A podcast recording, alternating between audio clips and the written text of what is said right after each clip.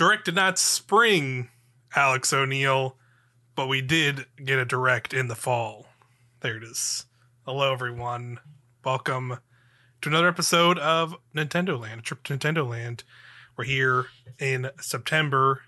I'm doing our September episode. The fall, the fall w- weather is here. I felt it today. It was pretty crisp here. Yeah. I was I was here for it. It's very nice.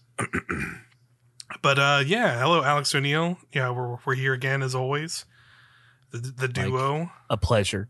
Yes, that's back. right. There's plenty to talk about too. Yes. There was plenty to talk about last time, Yes. but now there's like really. or there's really a lot. about. Like we had a Nintendo Direct. Nintendo Direct happened as as the opening bit implied. But what that happened, um, it, was a length. It was a full featured forty minute direct. So we'll definitely talk about all the all the hotness that that, uh, that was in there. Um, we went to PAX West and got COVID. That happened. that was fun, I guess, kind of.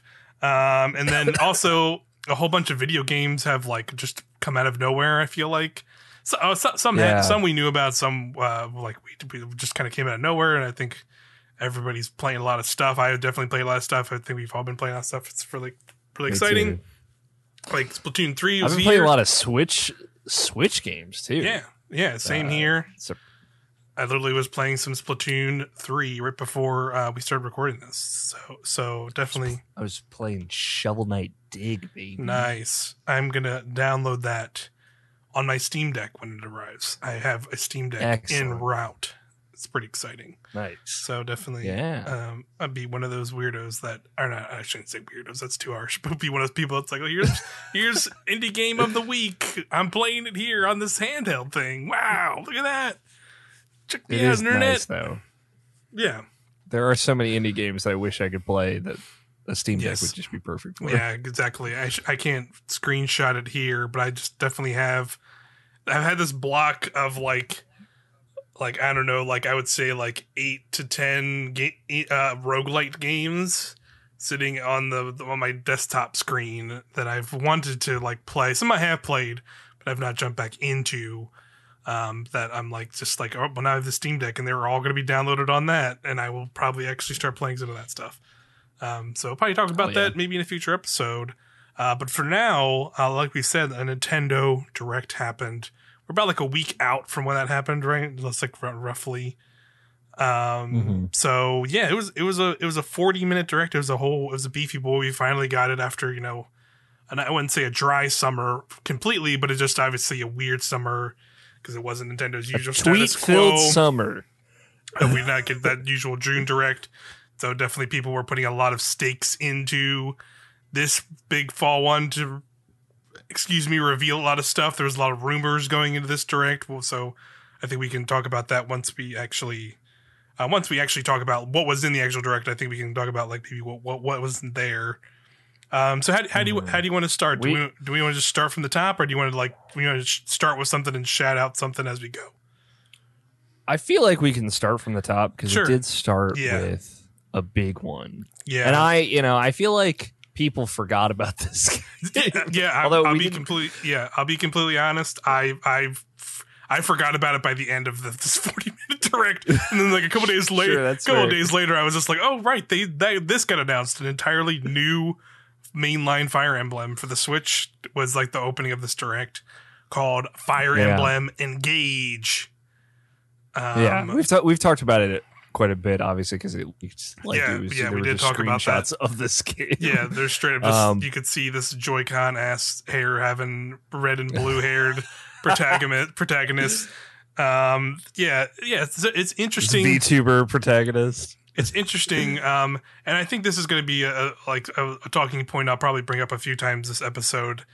Um as we kind of get into this like, you know, what feels like the later slash tail end of the Switch's The like Twilight years. the Twilight years of the Switch, where like this Fire Emblem game very much has that vibe to me of like it like, and I don't mean it like as it looks bad. It just you know its its premise of like it is very fan servicing that the whole it seems like the whole core concept is like you are literally summoning the a astral projection ghost version of like popular Fire Emblem characters, and I bet there will probably be DLC for that Fire Emblem game where you can get more of those character, more popular characters to buy DLC. Um, but they showed For like sure. you know they showed Marth more like obviously very explicitly and using like a bunch of the like fancier cutscenes and the gameplay reveal, and then like I think like you know there were some other ones that were like teased like Lyn. Um, who's like a sword lady Yeah. from earlier one. Like I saw Sigurd, like the, is, isn't Sigurd the dude with the big axe, battle axe? I think. Yeah, and and you know they showed like artwork at the Mhm. beginning, like this this stencil style artwork that that had a bunch of other characters like Lyn and stuff on there. Uh, and Ike, I think Ike was shown, and you Yep. know, kind of all the the big ones and some of the big side characters. Um, yeah, I don't know. Like, uh, I will say, like, this is the one that I've been kind of touting of. Like, I think they're going to show this probably soon. It felt like they would. They did. Engage is a weird name. uh, not what I thought they would name this game, Yeah, especially yeah. like see, seeing the gimmick and stuff, like summoning stuff, which they've obviously done in Fire Emblem games, but it was either like the mobile game or Yeah. the Musou game. So now Yes. it's just like coming to a, a proper Fire Emblem game. yeah, But I will say, like, you know, earlier this year, I, I finally got around playing Three Hopes or Three Houses, excuse me, um, and liked it. But, you know, that game's got a lot of problems, I think. I am excited at the prospect. This looks like a very traditional, by the mission, by the books Fire Emblem game. And I'm very stoked for that. And it's out soon. January. yeah, baby. yeah. It's out January twentieth, so it's our first our first big 2023 game for Switch. Um, yeah, and that's yeah, it looks cool. Like I I I've definitely been Fire Emblem curious, but I've never really like taken the plunge. And I immediately don't know if this is the one that was that was like okay, yeah, now it's my time to get in. I, I don't know, like I feel like that would have been Three Houses if it were any. And for whatever reason, I don't know. This one's like not really catching me uh, in a way that's like you know, all right, I'll jump. I'll finally jump into this series. Like I don't know why, but it's Sure. it, it doesn't and not it looks bad. Maybe it's, it's just not for me. And that's that's totally fine. Um, but yeah, it's it's it, it looks like a big full fledged Fire Emblem game, and I'm impressed. Like you know, I guess Three Houses was 2018, so it has actually has been a couple years, but or was it 2018 or 2019? I can't remember. I think it's 2018. Yeah, Um, it sounds right. so yeah, it, it, it's been a little while, and yeah, I, I I think this actually like weirdly looks visually very good. It looks much better than some of the other Fire Emblem games. Like it kind of out, I know people are there's plenty of room after this to talk about the potential of a, a new piece of Switch hardware coming out before May of next year. Yeah, We can get there, but uh, sure. But I don't, I don't know if it's going to be like out January 20th or whatever. But yeah, it, it does look very good. It looks like noticeably better than like Three Houses and stuff.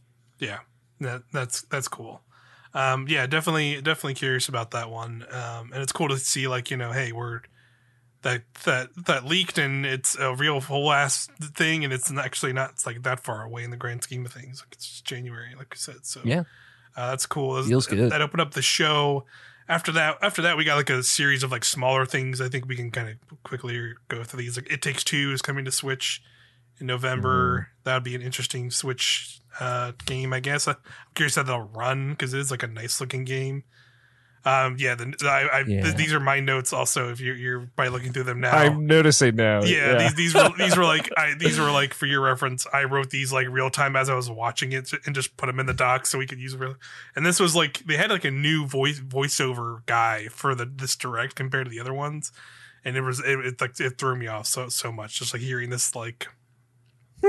he just sounded a little different. Like he wasn't bad, but it was just like I was just like, this is weird. Is the direct really happening right now? Because it's like completely different voice from the dude who's been doing it for years.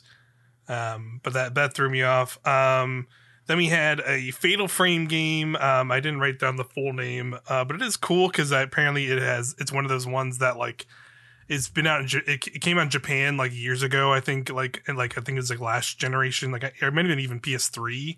Um, and it never Mask came. of the Lunar Eclipse. Yeah, and it never came to the West, but so now there, it's kind of like a remastering and also a release to the West.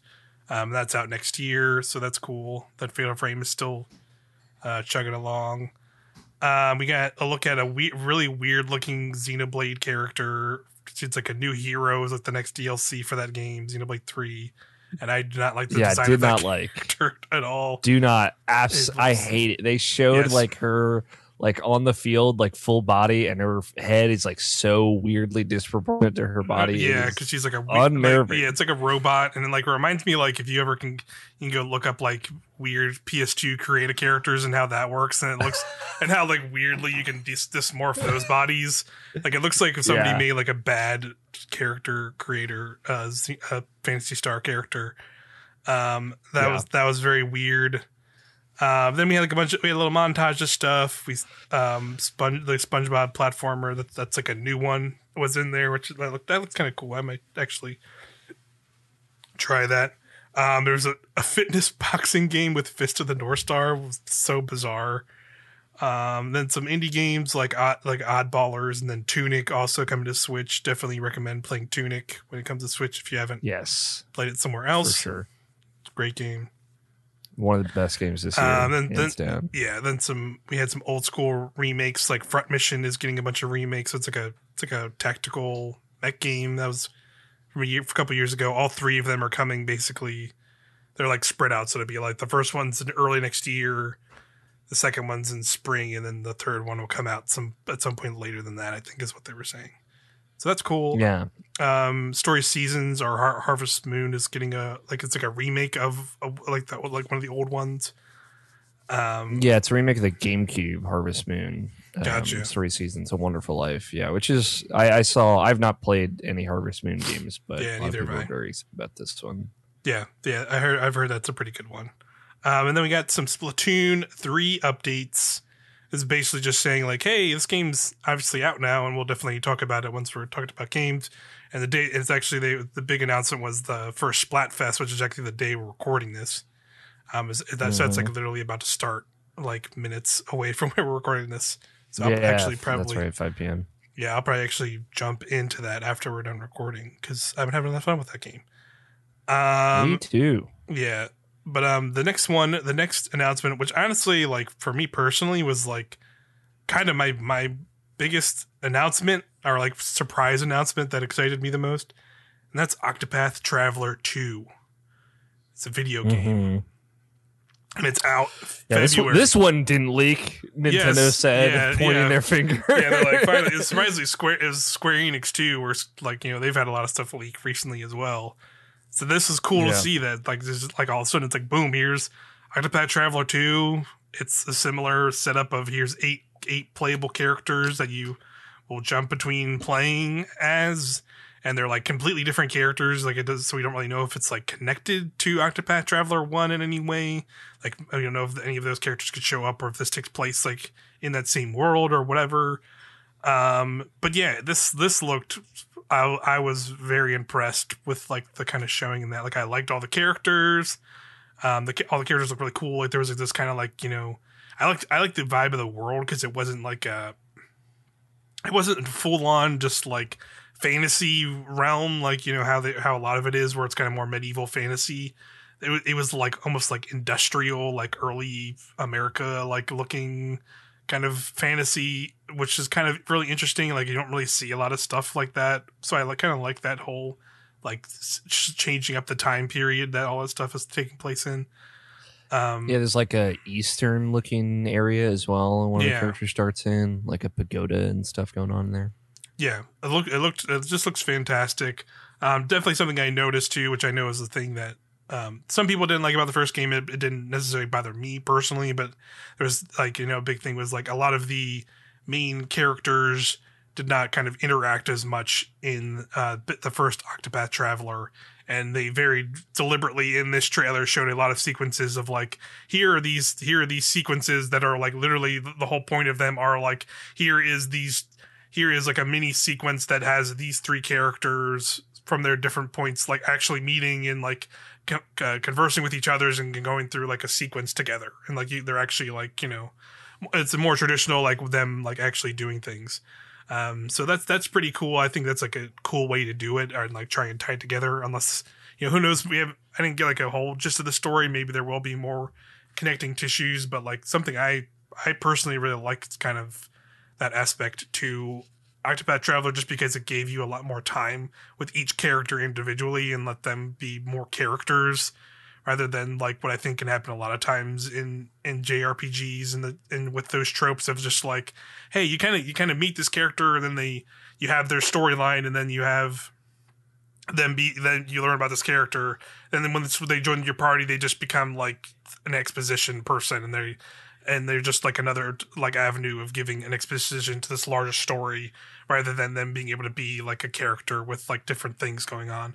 And that, that's something i kind of appreciated about octopath traveler was that like even though th- this character really didn't even though like the, you know one of the characters didn't couldn't interact at all it let this one character be kind of this the, the forefront and and you lot got you got like a lot deeper connection at least i had with some of those like different characters because you could because they could focused on that individual story rather than a, a, larger story that that that goes off somewhere else um, but but I but I think they could still figure out a way to blend it. So I'm curious um, how they'll blend it uh, and it, blend yeah. that kind of stuff.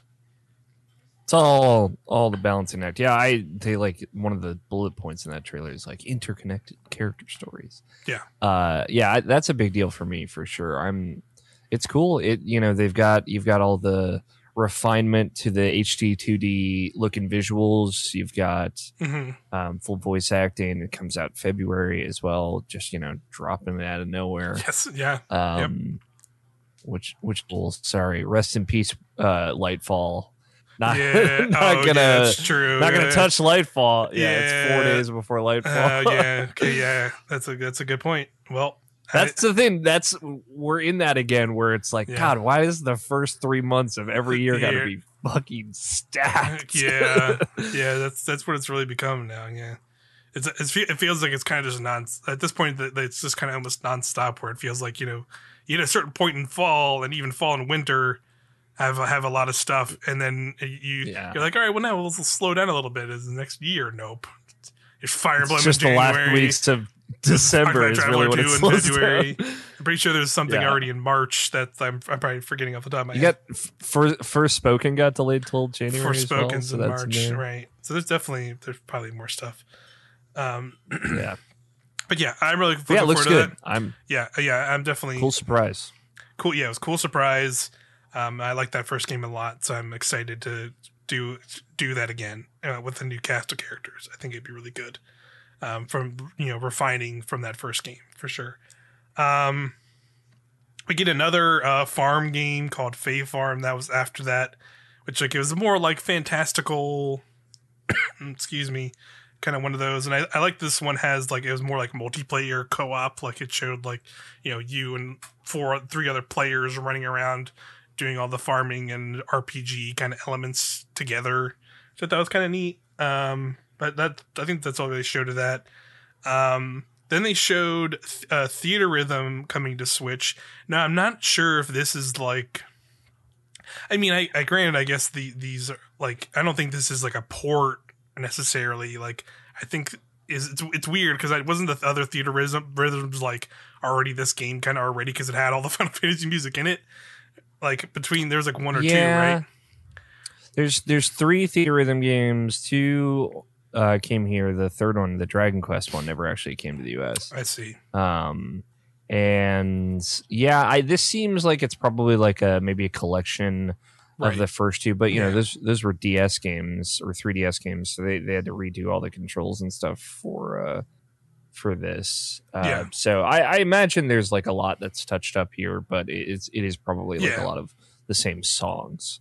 Yeah, that's what I'm. That's that's what I was kind of getting at. Like, it's like I'm not. I wasn't 100 percent sure if like because it had like a I forget the name, like the full name of it, because it had like Theatrhythm, like you know, final bar line. Final bar line. Okay, so yeah, I don't know if so. Like, I guess in some way because it is probably like you know it's all Final Fantasy music. They said there was over 500 songs for this freaking game, which is kind of nuts. Yeah. So like, I will more than likely be those initial games um, it's gonna be a season pass as yeah, well. Yeah, yeah. They said there was like post launch support. That's like other Square games, like they showed NieR NieR music and Octopath Traveler and Live A Live music will come to the game. Um, so that's cool. That's February as well. Um, so yeah, I wonder. I wonder if you know, I mean there is that already that Kingdom Hearts uh, music game, but I wonder if Kingdom Hearts music would come to that too at some point. I'm curious. Yeah. We'll see. Um, because that'd be a pretty crazy collection if they actually able to do that. Um, so yeah, that's that's that was the, that set, and then we jumped on. We got another look at Mario plus Rabbids Sparks of Hope. That that continues to look really good. I, I'm really stoked for that game. yeah, I, I was looking. previews just came out for this. Yeah, that's and, was, uh, yeah, exactly. That's what I was gonna uh, talk on. Was that like a bunch of previews came out and people have like went to a little event to play it.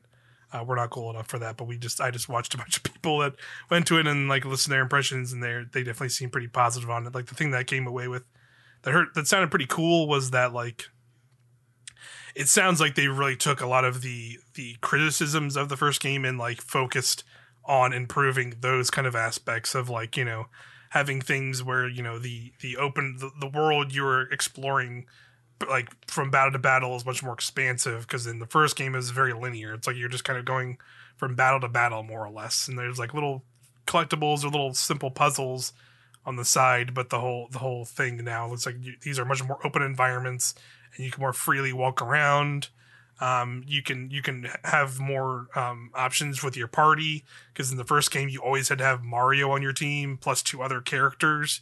Or it looks like in this one now you can be any combination, like you can be three Rabbids, or you could be Bowser and and two other characters, or whoever.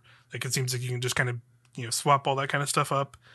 Um, so th- yeah, it sounds like they're they're they're doing all the right stuff because that game was oh, that game was good. Um, but you know, there were definitely people had some uh, gripes with it. It seems like that seems like what what they tried to polish a lot with this version is uh, making sure all of the other things around the the fun kind of tactical combaty stuff they had is much more engaging. So it could be really cool. yeah. Um, I'm pretty stoked for that. It's it's pretty soon here. It's only a couple weeks. It's like October or something. I forget exactly, but Mhm. um, it's it's it's pretty soon. Plus, plus, we're getting that Rayman DLC finally. Yes, yep, they did. Rayman and Mario. Rayman and game. Rayman and Mario. That'll be one of the. I think that'll be like the last DLC pack is like a Rayman expansion. That's pretty. That's pretty cool. Um, they didn't show too much, so they just kind of teased it. Um, but I'm, I'm very curious to see what that is. And it's kind of funny to think that like the, the Rabbids were an offshoot of Rayman at one point in video games. And now Rayman is being treated as an offshoot by being added into a Rabbids game with Mario. Sheesh. Yep. Um, We've come a long way from the depressed Ra- Raving Rabbids era that we came from. Yeah, that's that is for sure. Um, but yeah, that game. Yeah, I'm stoked for that game. I'll definitely be picking it up uh, and playing it when it comes out. Um, what uh, Rune Factory is, and once again another farming game. Uh, Rune Factory Three is on Switch, which I think that's like a that's like a port of an older one coming to Switch because I thought they like put out Rune Factory Five or Six or something a while ago.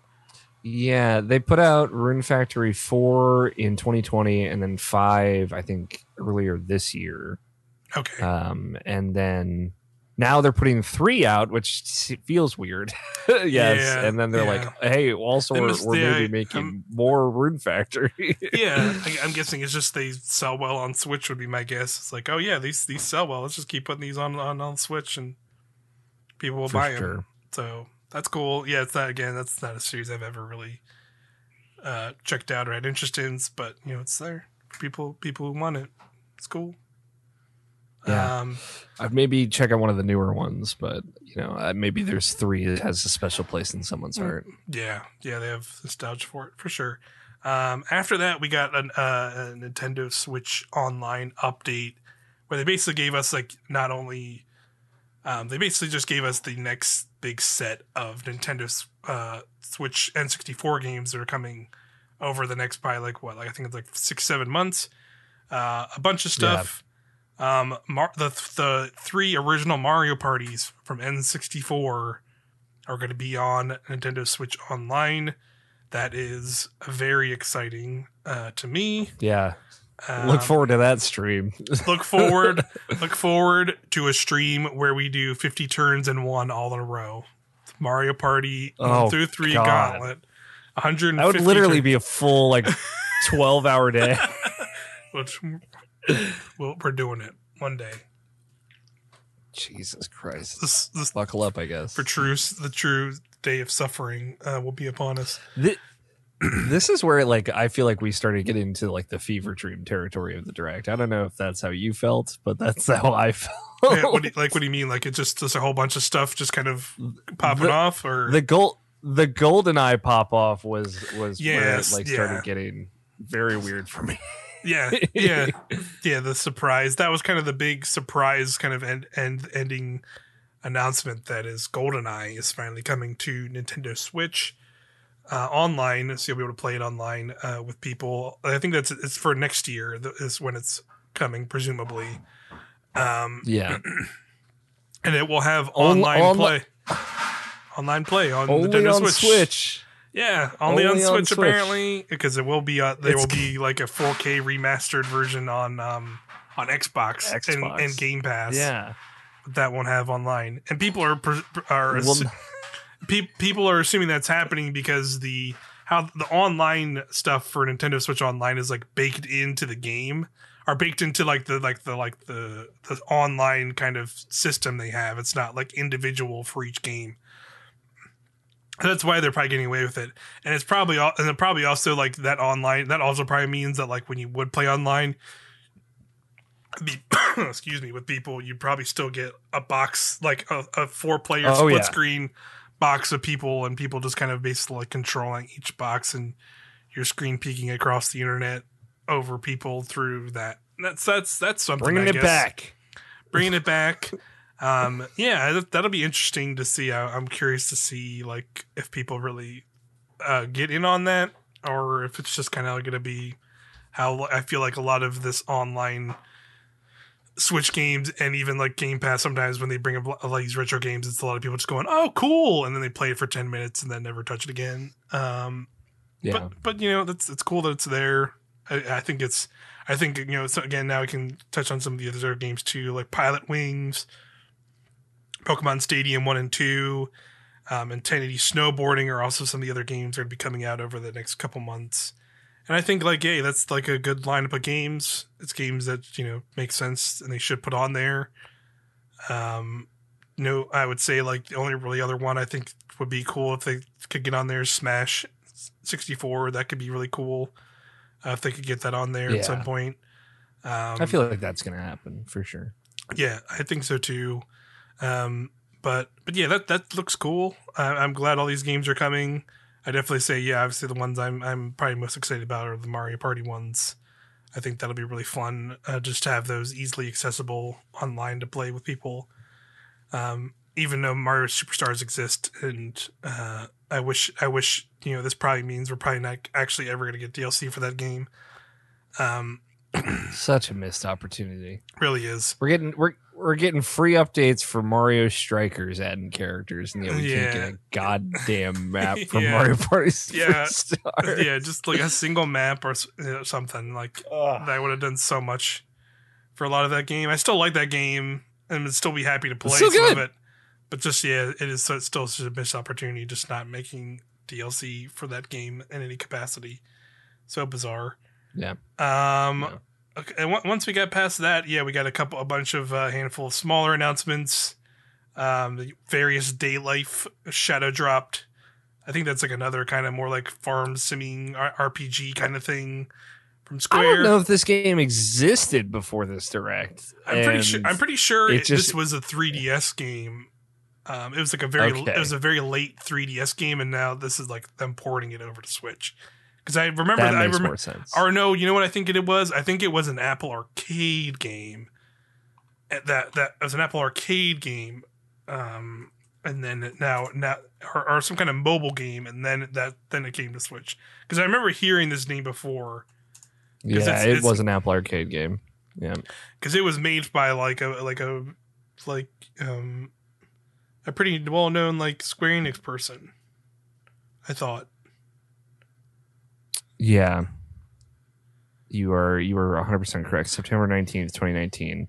It's pre-pandemic. Of course, no one remembers this Yeah, game. yeah, exactly. Yeah, it was for the before time. Basically, might not have existed. You know. yeah, because it's made by it's made by like the or was made by like that uh group who did like Bravely Default and Octopath Traveler. Because the, the thing the, the thing that I did not realize. Oh, sorry, I I lost I lost you. I think you're. you're Oh, it's, it's my camera. Yeah, yeah. Um, the thing the thing was that like those those three games have like the same kind of logo like in font work that that like I, like I didn't realize that and then somebody pointed me out because I was like making a joke at one point because I saw like what was it like I saw all the somebody like posting them all together in screenshots and it's just like I was like wow they really just like went to the same Photoshop file and just like changed changed the name huh and they was like that's because his name by They the got a same people. Good. And it's like, s- Okay, sure. Okay, that makes more sense, I guess.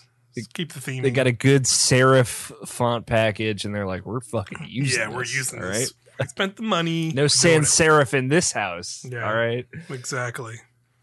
No, no, no italicizing over here, motherfuckers. Uh, some Square, Yeah. Square Enix uh, represents uh, manager said to somebody. Um, but after that, we got like a, a, a, I guess like you could technically consider this another um uh, farming game, but it was Factorio was coming to Switch. I'm kind of really curious how that'll work because it's that's like a big like PC like management kind of colony sim esque Yeah. like game. So I'm super curious how that'll play on Switch. Um, so that that that that'll be interesting.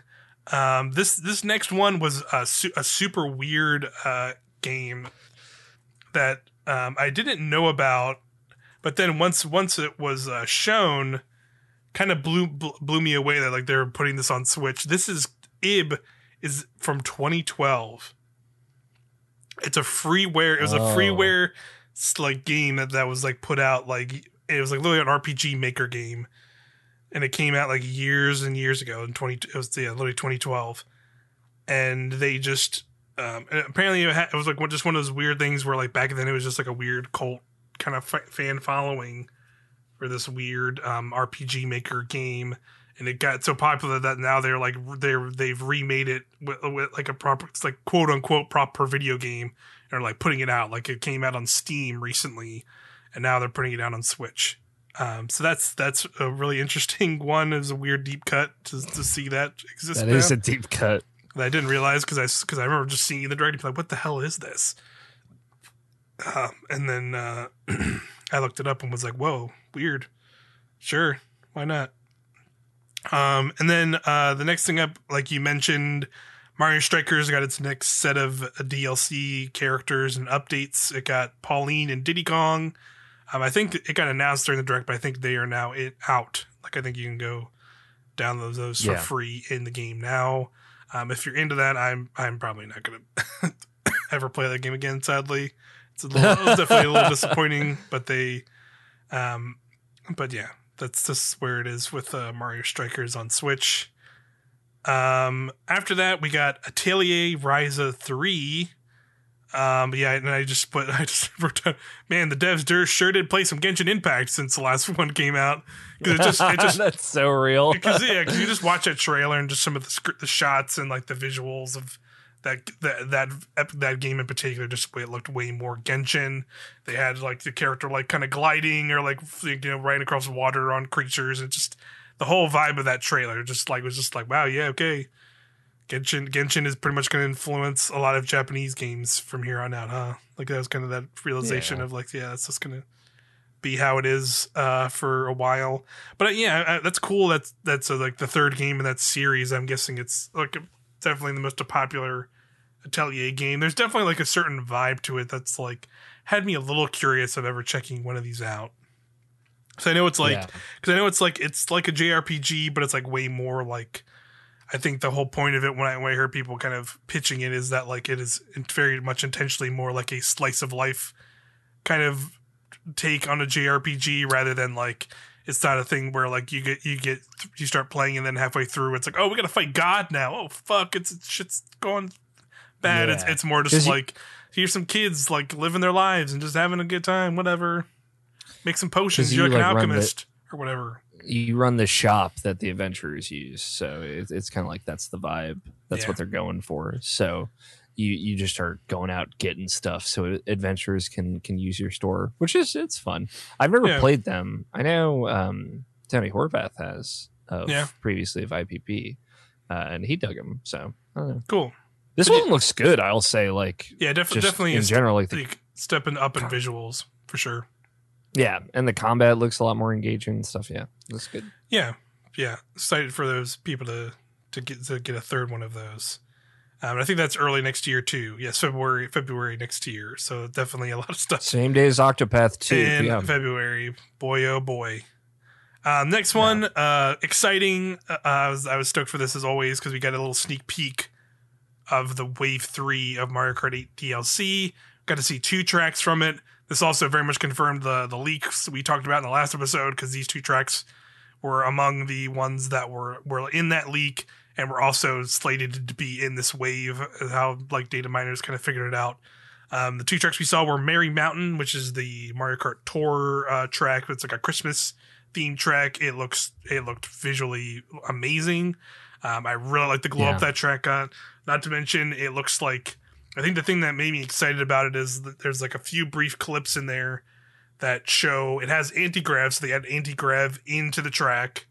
Um, and also um, something that was in Mario Kart Wii and Tour um, were half pipes, where basically like you can like go up a half pipe and do a trick, and you come back down and you get like a big boost. Those are in that track now, so this will be kind of the first track that gets proper half pipes in Mario Kart 8, and that was the thing that people were very much like this. I don't know if they'll ever put this in, if it's if it, if they will do that, um, but they did do it. Like there's a there's a scene in the trailer where you see Mario straight up in anti grav already going up going up a half pipe and doing a trick and coming back down. Um, so that's pretty cool that they're like kind of getting that kind of mechanic. Um, that was really that was like that was a really big thing in Mario Kart Wii specifically, um, and it's also in in Tour for some tracks. So that's cool. That uh, more than likely, if we get Wii more Wii tracks in the future, um, they could potentially get kind of those kind of treatments and get some like half pipes and other things like that. And they are also combining like the the half pipes to have like work with anti grav and the stuff that works in Mario Kart 8. Um, so that that was like that was just like those, quick little sequences. Like okay, yes, this is what I want to see. That they're like continuing to enhance this DLC and grow upon it rather than you know kind of the initial fears of like getting that first wave and being like, eh, there's not a lot of anti grav here. These do kind of feel more like ports rather than them kind of reinvent, re kind of thinking these tracks in the in the in the thoughts of them being Mario Kart eight tracks, right? Um, so it seems like they're they're finally kind of getting to that point uh, with these tracks, and that's that's exciting.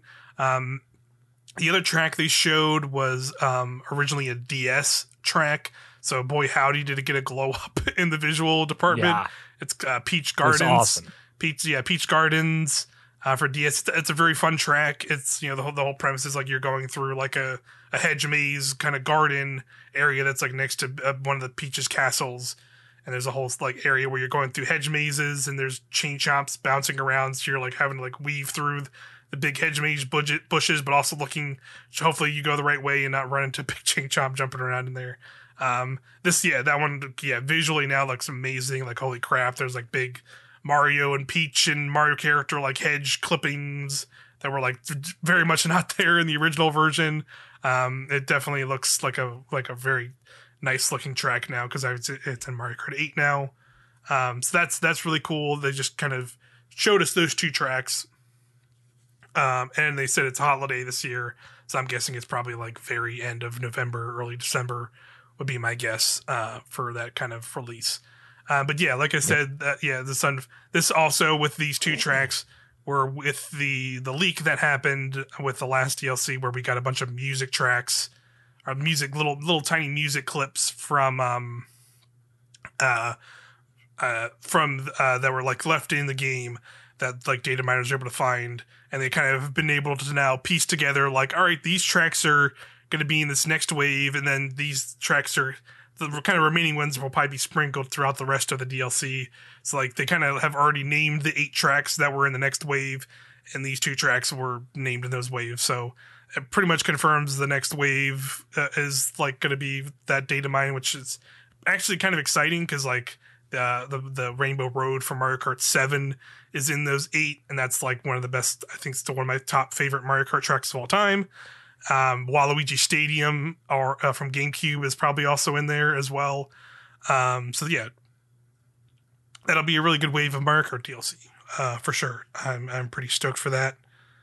Um, Merry yeah. Christmas. Merry Christmas to everyone. Uh, it's very exciting. Um, so after that, Miyamoto revealed himself to us in the Nintendo Direct. And yeah, I guess you could say maybe maybe this is where it went off the rails because it's always go, always goes into weird places when Miyamoto shows up. It's usually how Yeah. it goes. I love it. He's just like a derailment machine. Yeah, like he, he's great. he's just yeah because he's he is like head creative fellow. I still think is maybe is, is that is that his title still or something like that. yeah. So he can, he's just yeah. like clearly he's just like the guy who's been there for so long. They just let him do whatever he wants, and you know. So he basically just came on I and tried get to it. yeah, he basically just came on and just hu- hustled a bunch of Pikmin stuff and then revealed that Pikmin 4 is going to be a real video game that releases finally and as it'll be next year. They just put 2023 Allegedly next year. Pikmin Pikmin 4 um yeah, he also again he hustled like here's like pink here's the Pikmin mobile game that's like kind of like Pokemon Go, Pikmin Bloom. Here please play it. And he spent a little bit more time than Here's he what it is. You guys don't care. it. You're planting flowers. Why don't you yeah, care? come on, garden, please garden with me. Yeah, it's just like, come on. We're really, really trying to push that, um, for sure. uh, which is, you know, it's funny. Is um, It's it- very yeah, funny. Yeah, he talks, he talks some, he talks some theme park stuff of being like, hey, yeah, theme parks are coming along, move the movie and all that stuff's coming. You know, he kind of gave that little spiel. Um, and yeah, and then he showed, he showed. We didn't make it get to see like a whole like extended gameplay or anything like that for Pikmin Four. They mainly just showed like a screenshot of like you know Yeah. very much a pink like yep looks like Pikmin. You're a little space cadet looking character and got little Pikmin characters following you and there's a big bulb orb and I think the one I think the cool thing that like stood out to me that I've seen people point out is like it looks like you're in an actual like backyard almost rather than like other Pikmin where you're like in like a deep forest and like there's no real signs of like hu- human life or anything like that.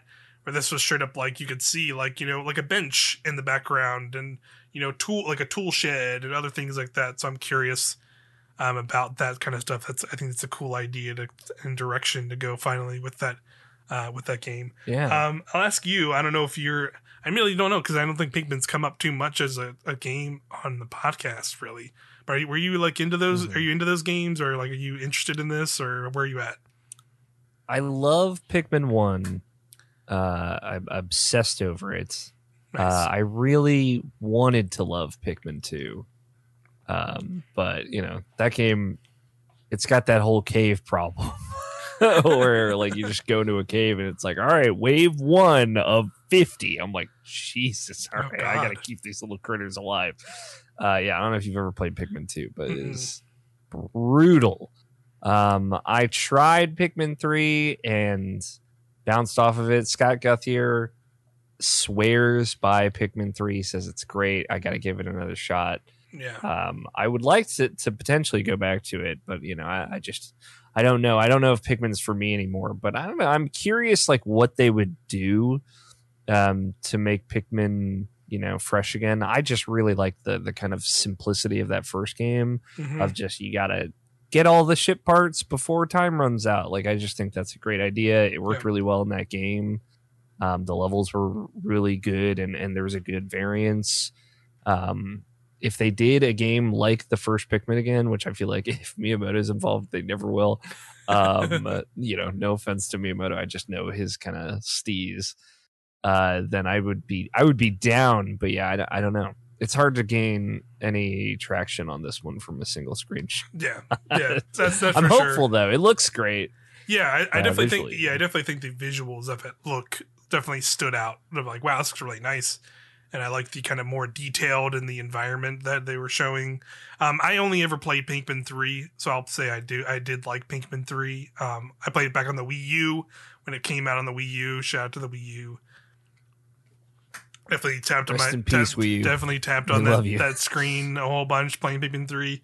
I will say like it, like it's hard to think back about any particular moments that I really stood out to me in Pikmin three because granted that was a number a many number of years ago.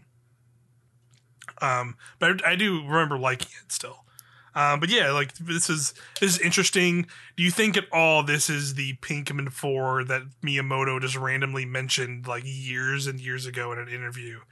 Or like it can't be right. Like it, it has to be just like no, like if people said it too much and like have said it enough now where he like randomly said in an interview and is like and somebody was just like uh Miyamoto like we're actually not doing this, and I just kind of went silent for It's a like, while. yeah, it's almost done. yeah, It's almost done, you guys. yeah. we haven't even, we don't even know what the hell you're talking about, old yeah, man. yeah, exactly. It's like, what, what are you even doing, man? What in the world? Um, but yeah, that was I. Pikmin Bloom. He fever dreamed it, you know? that, that, that was it the whole time. Yeah, it was, like, it was on a mobile game. I promise. I put it on the phone. It's Pikmin Four. Come on. That's Miyamoto just yelling in a, in a room. Um, Yeah. but yeah, yeah. I, I think I'm in a similar boat of like what I don't know what they would do with the four to like totally reinvent the wheel. I think like you know I don't remember if Pikmin three. I think make Pikmin three had some kind of co-op in it. Um, Yes, it did. yeah, Two had co op as well, but did it? Okay. Because that because that was trying Four to think I was thinking Pikmin- of of like Pikmin 3 had four player co op was was a big thing. Didn't have okay that's what I was about to say like I guess because I yeah granted I, I didn't have friends because I was playing a Wii U back then so that's that was the main, main that was the main reason main reason I didn't have friends was because I was playing, true. playing Wii U games No one played Pikmin 3 with another person. Fine. exactly never never ever I won't I won't believe it you could show me a TV somebody live on a stream doing it I won't believe it um, but that's that's what I was Show me rooftop 'cause party. honestly, yeah, I it was fake. Yeah, because I don't, I didn't remember that at all. Because that was honestly going to be the thing I would mention for Pikmin Four. Is like, yeah, Pikmin Four, four player co op. You, you can pl- squad up with three other friends, and you can all have your own Pikmin. I'm sure, I'm sure you can. I'm sure they'll have some new versions of Pikmin in this. Like you'll get your, I don't know, you have a you have a mole Pikmin, and you can dig around or something. I don't know. Um, Sure, I feel like they they might get into weird stuff like that. That's like less colored Pikmin and more like yeah. you know weird changes, like rock Pikmin Yeah. kind of were in three. I would like I would like like giant Pikmin. So you have so you have like a giant one that's like Ooh. absolutely massive and it'll fight like bigger that. bigger enemies for you or something. That'd be silly and fun. Uh, um, but yeah, I'm, yeah, I'm curious about that. And again, that'll be next year. That feels like it'll be an easy like probably summer game. Summer 2023 Yeah. would be my bet uh, for that. Um, but after after that, we got- every e- every franchise gets new life on the Switch, so yeah, if if there's a time to do it, it's the, the time is now. Plus, Pikmin Three is twenty percent off on Switch eShop Oh, really? now. Nice. Nice. Yeah, Pikmin 3 Deluxe. Um, yeah, that's maybe worth checking out. Um, after that, we got Just Dance. That was the, you know, the Just Dance still thing. Uh, let's look. This I will say I'll give this a shot because it looked like they're just finally doing the doing away with like we're gonna put this game out every year. This looks like it was just like a here's a fully fledged like online Just Dance online. I think is what they like. It's some, it was called like something like that where it seems like it'll just be like a thing they just perpetually update from here on. So that could be something, I guess. Um, after that, another another farming game. I think this might have been the last farming game in the in the uh, in the direct. Fin- we finally reached the Mhm. end of the the end of the farming. Well, that was Harvestella. Uh, they announced that a demo came out, which we've both played. You can go on youtube.com slash irrational passions and see me and Alex, us two right here, uh, play through like the opening bits. Like it's like, you know, I think it was like almost like the first hour or so of the demo we played. I think you played, you, Yeah. pl- you played the rest of it. So we'll probably I- talk about some I've more. yeah, I've since played the rest of it, so we'll t- we'll talk about it. It's good. Yeah, yeah, uh, yeah. It, it definitely, it definitely piqued my interest as well. So I'm curious to hear how it, how it evolved uh, post that uh, demo because we definitely got a lot of exposition in that opening uh, parts as always. Yeah. Um, but you know, um, and the cool thing with that, like with like every Square Enix uh, demo that's on, especially on Switch, like you can transfer the save data from that demo into like the full game releases. Man, like it's, it's kind of crazy to think like Square Enix just has so many freaking games coming out right now. Like, yes, because Harvestella is one- like they- out. Dio. Field Chronicles came out this week, and then Valkyrie Elysium comes out next week, Yeah, that's crazy. And then like Harvest Harvestella is like November or something, right? Or is that October? November fourth. Yeah, Yeah, so it's like not that far away. Then they have Crisis Core, the Final Fantasy remake, uh, Seven remake. it's December. That's December. Like they're nonstop. It's kind of crazy, um, how much stuff they got they coming out. Um, after that, we got um, uh, Bayonetta, another Bayonetta three trailer that continues to still look really good. I, I mean, again, we were at PAX, so we definitely heard a lot of people doing like they had like a Bayonetta preview of some kind behind closed doors. Again, we're not cool enough to be there, but I definitely talked to a lot of people, other press people who went and saw that and where they were very hype on it. They said that them- that was a good Yeah. demo that they played, and it seems like that'll be a really good game. Um, so I'm definitely uh, excited for that still. Um, another game after that they showed, which was kind of cool, is called Rain Code. This will be a murdery, mur- murdery, I guess murder and murdery mystery game uh, from the Yeah, Danganronpa this is, um, creators. Yeah, this is I I had not I don't know if this had been announced before. I don't, think so. Yeah, I don't but think it. I don't think it had. No. Danganronpa very very good, very Mhm. underappreciated. If you have not checked it out, if you like visual novels and murder mysteries, uh, yeah, I'm very interested in this one. It's Cool. it's got that vibe. It's got kind of like this weird behind the back adventure game, detective style game. So I'm curious if it'll like evolve on some of the Yeah. Danganronpa But formula. yeah, it, it looked like it also had some like more like combat-y stuff in there as well. Like I saw them like fighting some kind of ghost, and you're like it looked almost JRPG-ish, but also you like you were in like uh, like a battle formation like a JRPG, but then like your you as the character were like like dodging attacks and stuff. So like it definitely I, Yeah. it definitely looked a little interesting. Uh, so yeah, that, that's that's pretty cool. And I know, yeah, like you said, like I know, like Danganronpa is like it has like a kind of almost like cult status. I'd feel like, where there's a lot of Yeah. a lot of fans that are really into it. That's it's always that seemed pretty neat. Um, so it's cool that they're like they're doing something a little different, maybe trying something different. So I'm curious to hear more about that. And I think that's just sometime next year.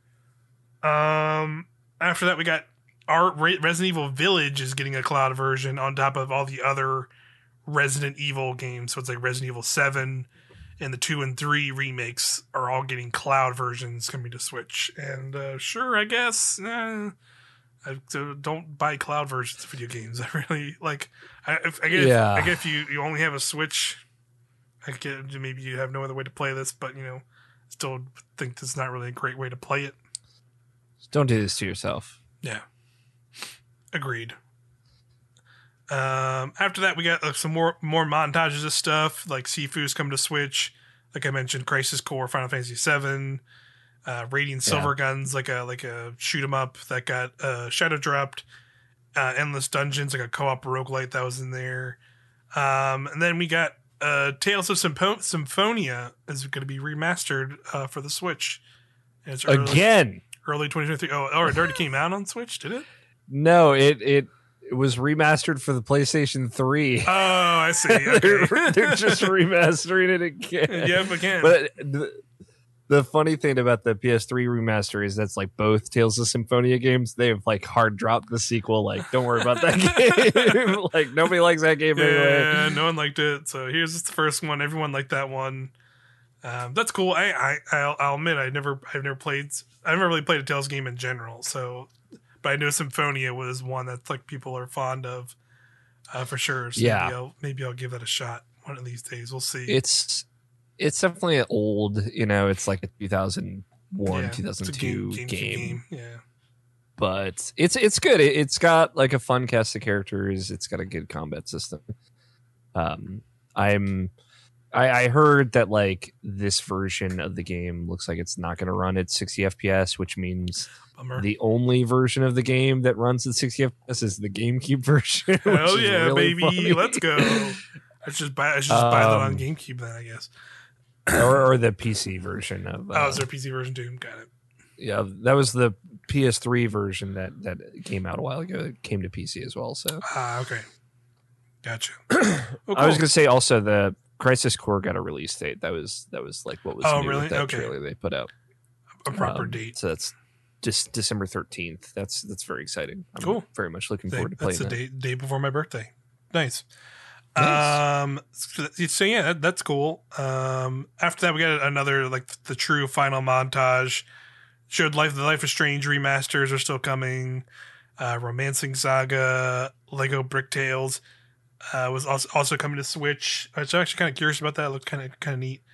Disney Speedstorm coming at some point. The Disney kart racing game. Um, Fall and Fall Guys, a new season of Fall Guys is starting soon. I think it may have already started. Um, then we had after that we had our two final announcements. Um, the first one was another Kirby game uh, is being ported to Switch. It is Kirby Return to Dreamland. This was the Wii uh, Kirby game, which was like the first four player uh, kind of Kirby game four player co op Kirby game. Um, and this, I actually really like this Wii Wii. I actually really liked it. I played it on Wii when it came out. Uh, Return to Dreamland. It's actually a really fun one. Um, it, but it is very much a traditional side scrolling Kirby game. Uh, the whole the whole the whole gimmick of it was it is four players. You can do four player uh, local co op. It seems like I at least when I gathered from that, it is not online, uh, which is kind of a bummer. But you can kind of play as the whole Kirby squads. You can play as like Meta Knight or King Dedede or uh, the the Waddle Dee with the bandana. But you can also play as um, just four Kirby's. So all you can Kirby's. all- oops, all Kirby's uh, is also in there, which is pretty fun. yeah, Um, they, that's they- great. Yeah, yeah, it's it's a yeah, it's a great port. They did show there is a new uh, ability that wasn't in the original one. Uh, it's it's like a mech Kirby ability where he straight up gets like a mech suit and he's like shooting lasers. It looks pretty fun. Um, yeah, and that's that's cool. That's it's a that was a solid Kirby game. I would say it's pretty. It was pretty. It's pretty standard because you know I think the problem with with it now is that it was fun when it came on the Wii, but then we had like years of 3DS Kirby games that were almost like a, a follow up and like a direct kind of lineage of games where like three or four Kirby games came out on 3DS that were in this style. So it's like, ugh, I don't know if I could go back to this Kirby style. Like, um, but Especially after um, Forgotten Land. yeah, Forgotten Land was uh, a fantastic entry uh, for sure, and it changed up the, the general vibe of Kirby. Um, but yeah, it's it, it- but if, I just- if you didn't if you didn't play it though, I would say it's worth it because it is a fun Kirby game. I, I liked it more Yeah, than Star just- Allies. So Sure. Uh, I realize this is the third game in this direct announced coming out for on February 24th. yep, and it's also February twenty fourth of next year. That's- That's crazy. Jesus, man. And those are all Switch games too. Like they're all like all three of those games will be out February 24th. yeah, fourth. just in this direct. Uh, next, not next including year's. all the games that like you know probably like capcom's going to put out on february 24th Yeah, or something you right, know like somebody's just going to put out a bunch of that, ports fis- that fiscal year March, baby. They got to get it in. Mhm. Got to get it in. yeah Um, but that's that's how. But that's um, that that was like the, the other surprise announcement. Then the closer, the banger. We finally we Mhm. finally got it. Breath of the Wild two is now known as Zelda Tears of the Kingdom. Legend of Zelda Tears of the Kingdom is the sequel to Breath of the Wild. Uh, we got a new trailer for it. Uh, Alex is going to give a dissertation on it. Um, but we did we did um, get a date for it as well. It is going to be May twelfth, twenty twenty three.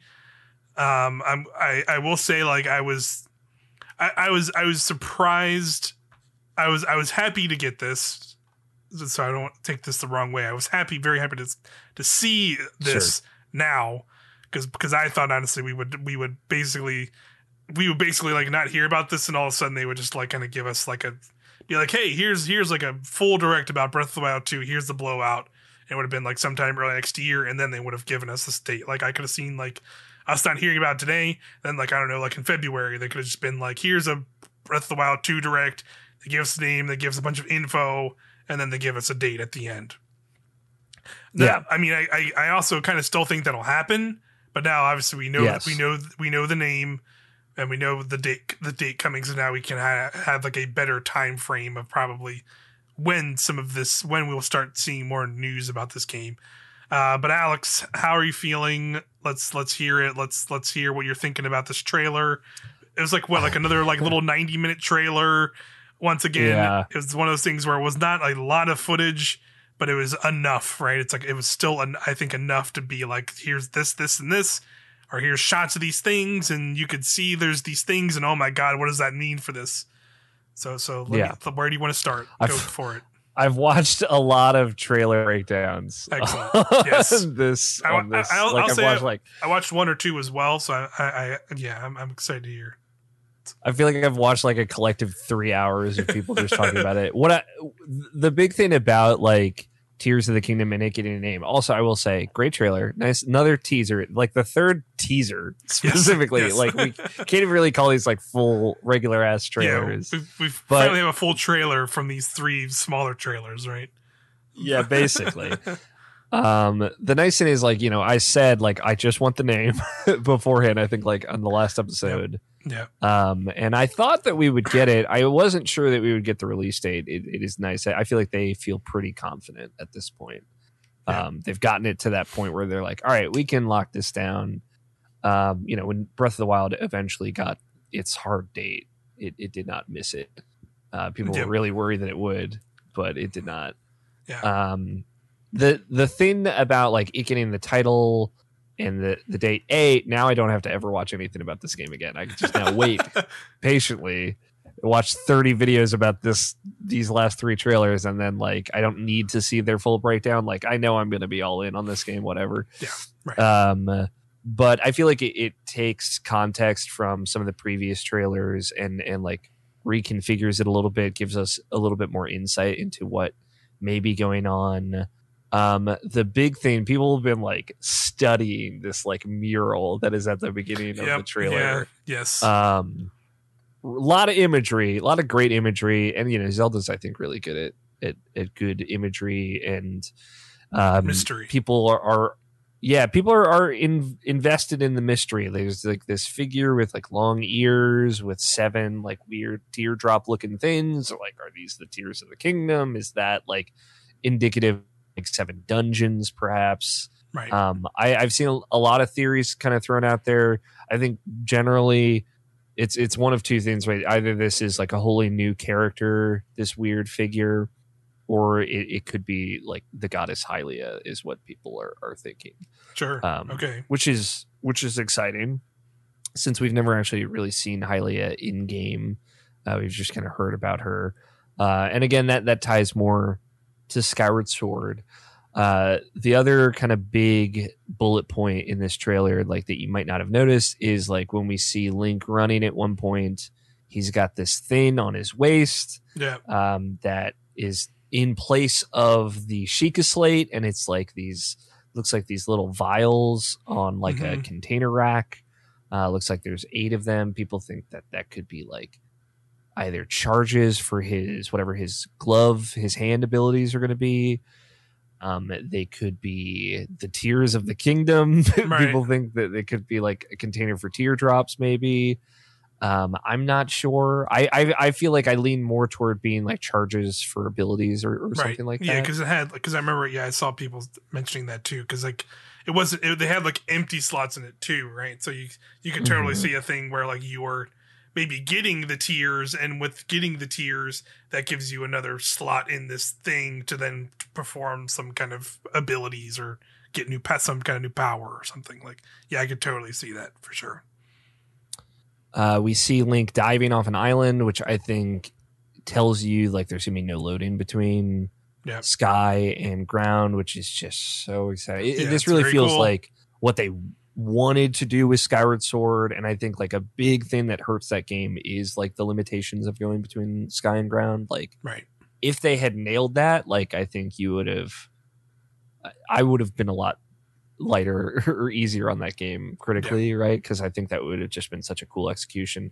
Now that they're doing it and it's in a game like Breath of the Wild that's already so seamless, uh, yeah, I, I mean, this is just gonna be so cool. Yes. Um, apparently, there there were patents uh, that Nintendo made that uh, showed these poses that Link makes from diving to like arms out and stuff. So lines up with those.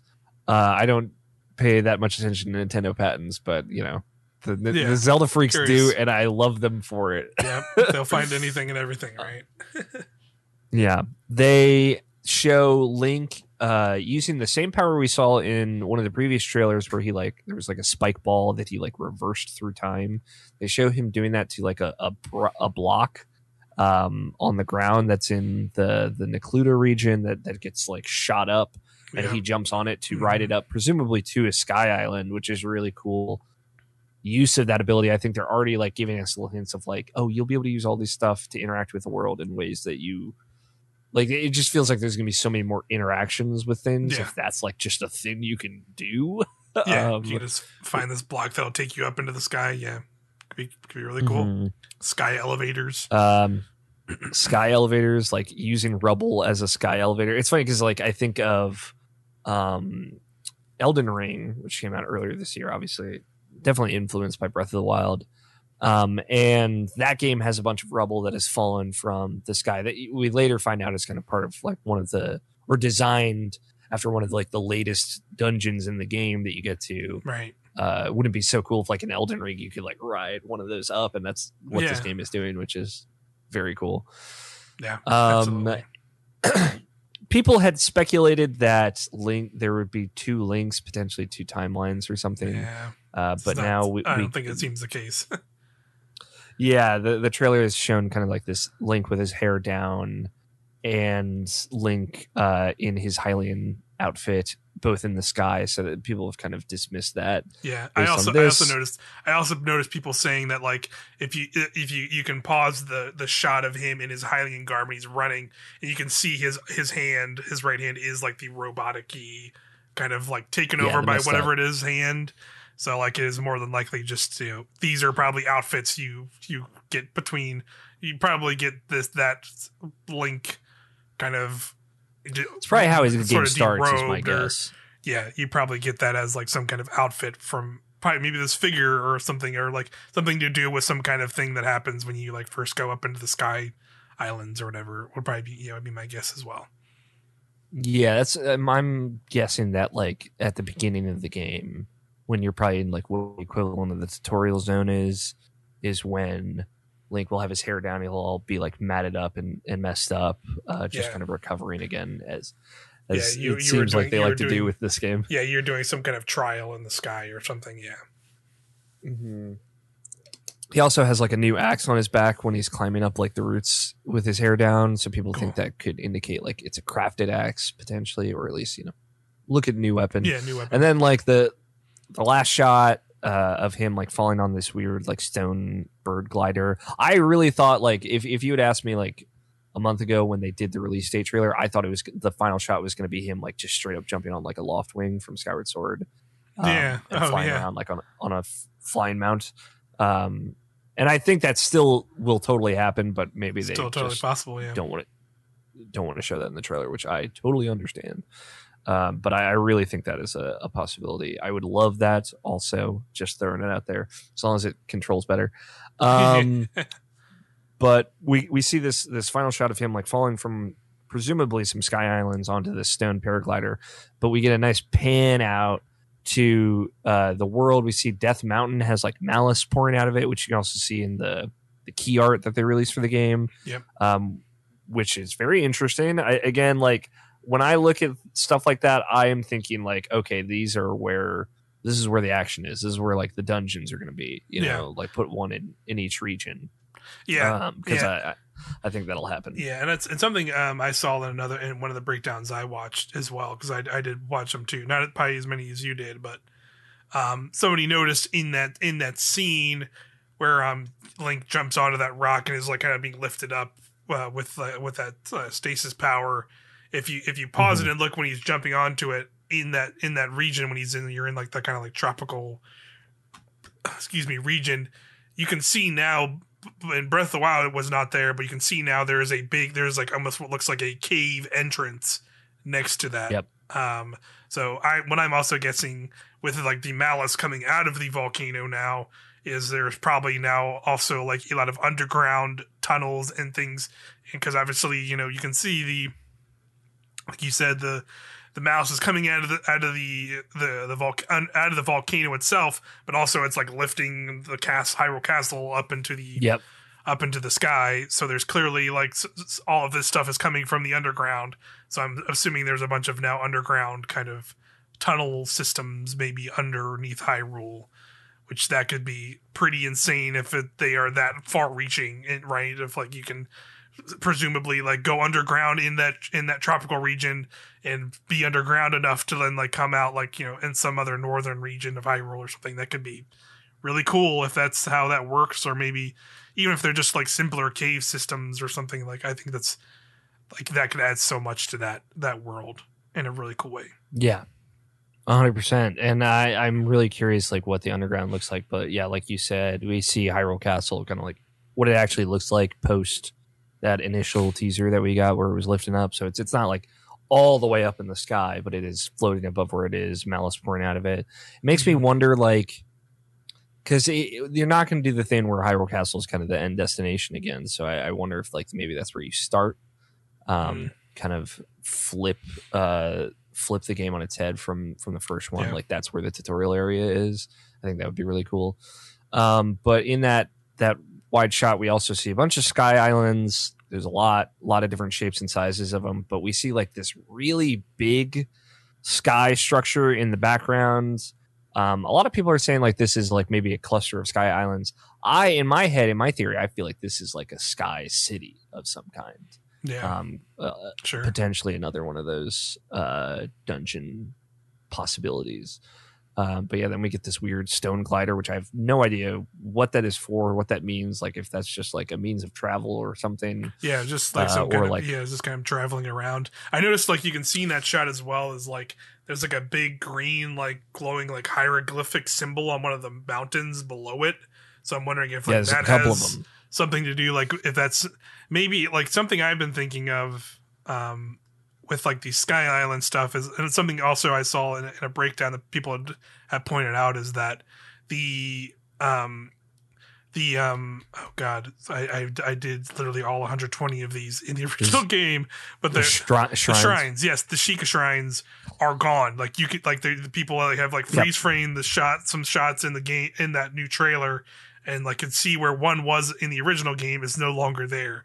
So I'm wondering if like what that bird thing is maybe like a new base like the equivalent of one of those like in this game, right? Like now there there are these Sheikah Shrine esque like puzzle challenges and things, but now they you you can find them as you like are traversing in these sky islands and maybe like these like flying maybe now like when you're running around Hyrule now you can see those kind of like bird gliders like way up in the sky and you have to like you know jump down and leap onto one of those and like that starts some kind of trial or puzzle thing that could yeah, be interesting i think well. that that makes sense for sure uh yeah and you know that also brings in a lot of questions of like what fast travel is going to look like in this game because all mm. the mm-hmm. towers all the shrines are gone um which is cool i you know like i I'm excited at whatever possible solutions they figure up figure out to uh, to kind of accommodate that. Like I said, Loftwings. If they bring them back, I would be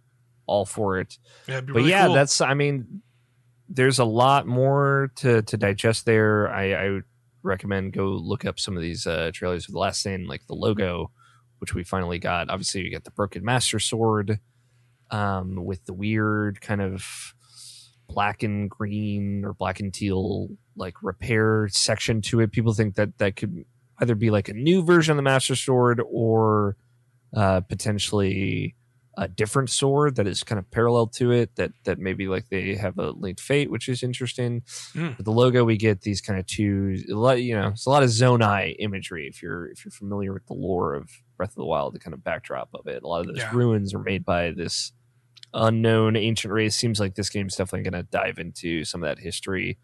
Uh, but the the symbology of that logo is very reminiscent of Ouroboros, um, which is you know a snake eating its own tail, kind of representative of cycles of life and death, or death and destruction, or mm-hmm. you know this and that. But also when you put that in the context of Zelda, and you think about all the the connections to Skyward Sword, you think of like kind of the general plot of that game as a prequel to the lineage of Zelda is setting up kind of like this cycle of of Demise's malice kind of becoming Ganon and and the hero being reborn to fight it and Hylia becoming immortal and you know passing that that power down the royal lineage line that would become Hyrule uh, and this kind of endless cycle that that those three people are always in. Uh, so cycles of rebirth and death are, are are really big in Zelda conceptually. Um, mm-hmm. Um, the wildest theory that I really love, um, and I, I kind of hope is true that people have thrown out there is like this will kind of close the loop on the Zelda timeline and essentially round back around to being like a prequel to Skyward Sword in a way, um, oh. where Zelda becomes Hylia again and the goddess, and then you know people are raised up and live in the sky uh, and leave Hyrule, and then like it, it kind of loops and it creates like this endless loop of of rebirth. Uh, I I think that's a really cool idea.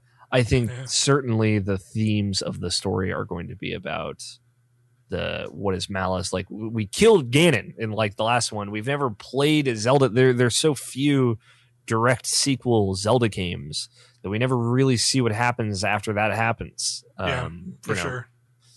Wind waker being kind of the exception there but uh even that is like weird and it's not like fully one to one ocarina of time that it's it's continuing you know it's got some different vibe to it. So this idea that maybe we'll see like the malice be reborn into a potentially new enemy or like come back again as Ganon uh and like Zelda die and then maybe potentially be reborn as Hylia or something.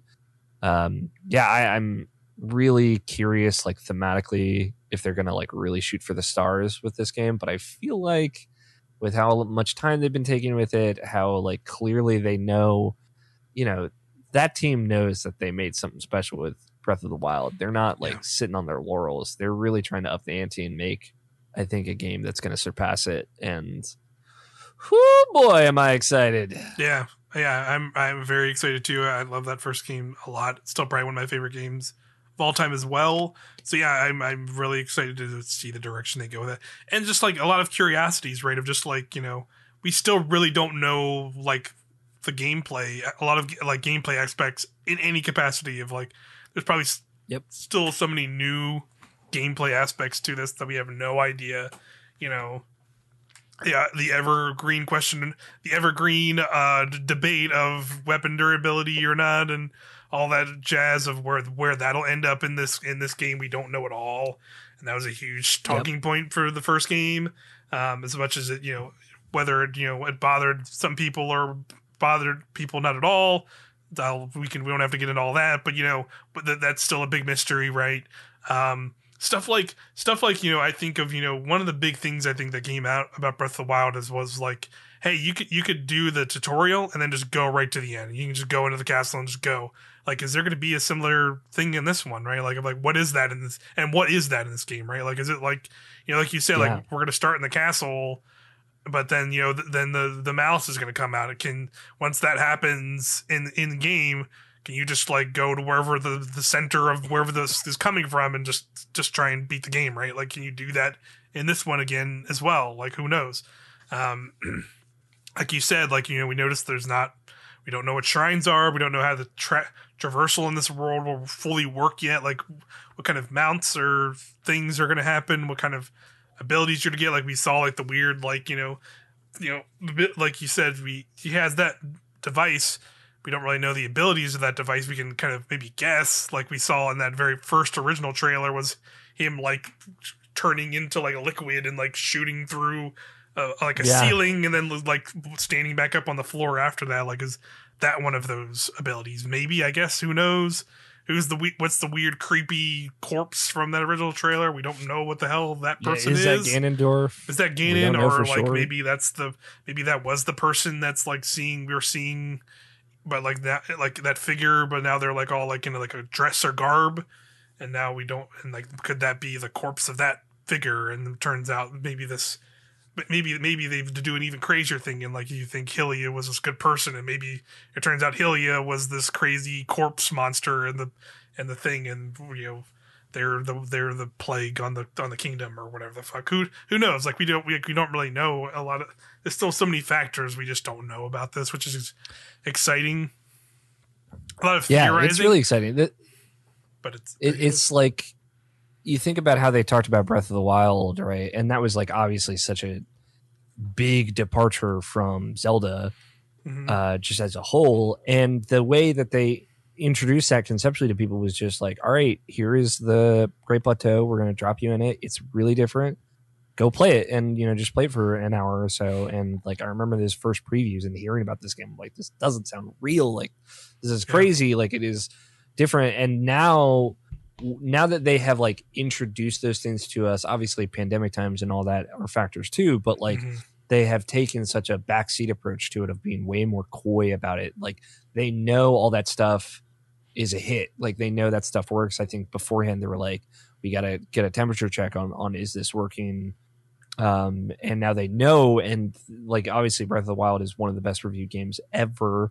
Um, and I am just so excited to see like the the creative mind at work, like you said, of talking about underground tunnels, uh, potentially thousands of sky islands. Yeah. like we don't know how high it goes either. Like it goes really high. Yeah. Um, that's all we know. Um, you know, dragons in the sky. You know, mysteries underground.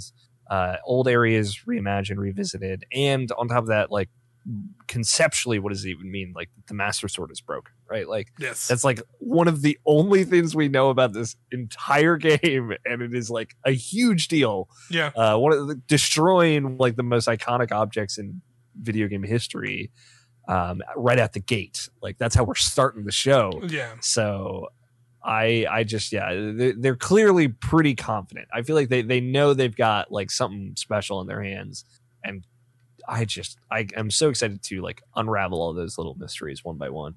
Yeah, Yeah, absolutely. It's yeah, uh, yeah. I can't I can't wait for that. And I and yeah, I, I feel I feel you on the like I now I can kind of just shut off and not look about anything this game again. But also at the same time, it's Mhm. like if they announce you know if they announce the thing I'm presuming that like probably like you know I would say maybe March or April, probably probably more likely April of next year. Yep. They go here's a Tears of the Kingdom direct and just give us a big info dump. If they if they announce that, like I'd probably still I'd I like I, I know I know me enough to know I couldn't help myself and probably I'd probably watch that. Um Yeah, same. but but at the same But that's time all they have to do is the Yeah. thing. Like True. and then it's over. Then it's like the game's out and we're all like in it, in the thick of it, under uh, Yeah. discovering the mystery together. And I like that's the best thing about Breath of the Wild was when we were all like just going in separate directions and being like, "What the fuck's going on over here?" Like, Yeah, you see yeah, this we- weird storm mountain? You know?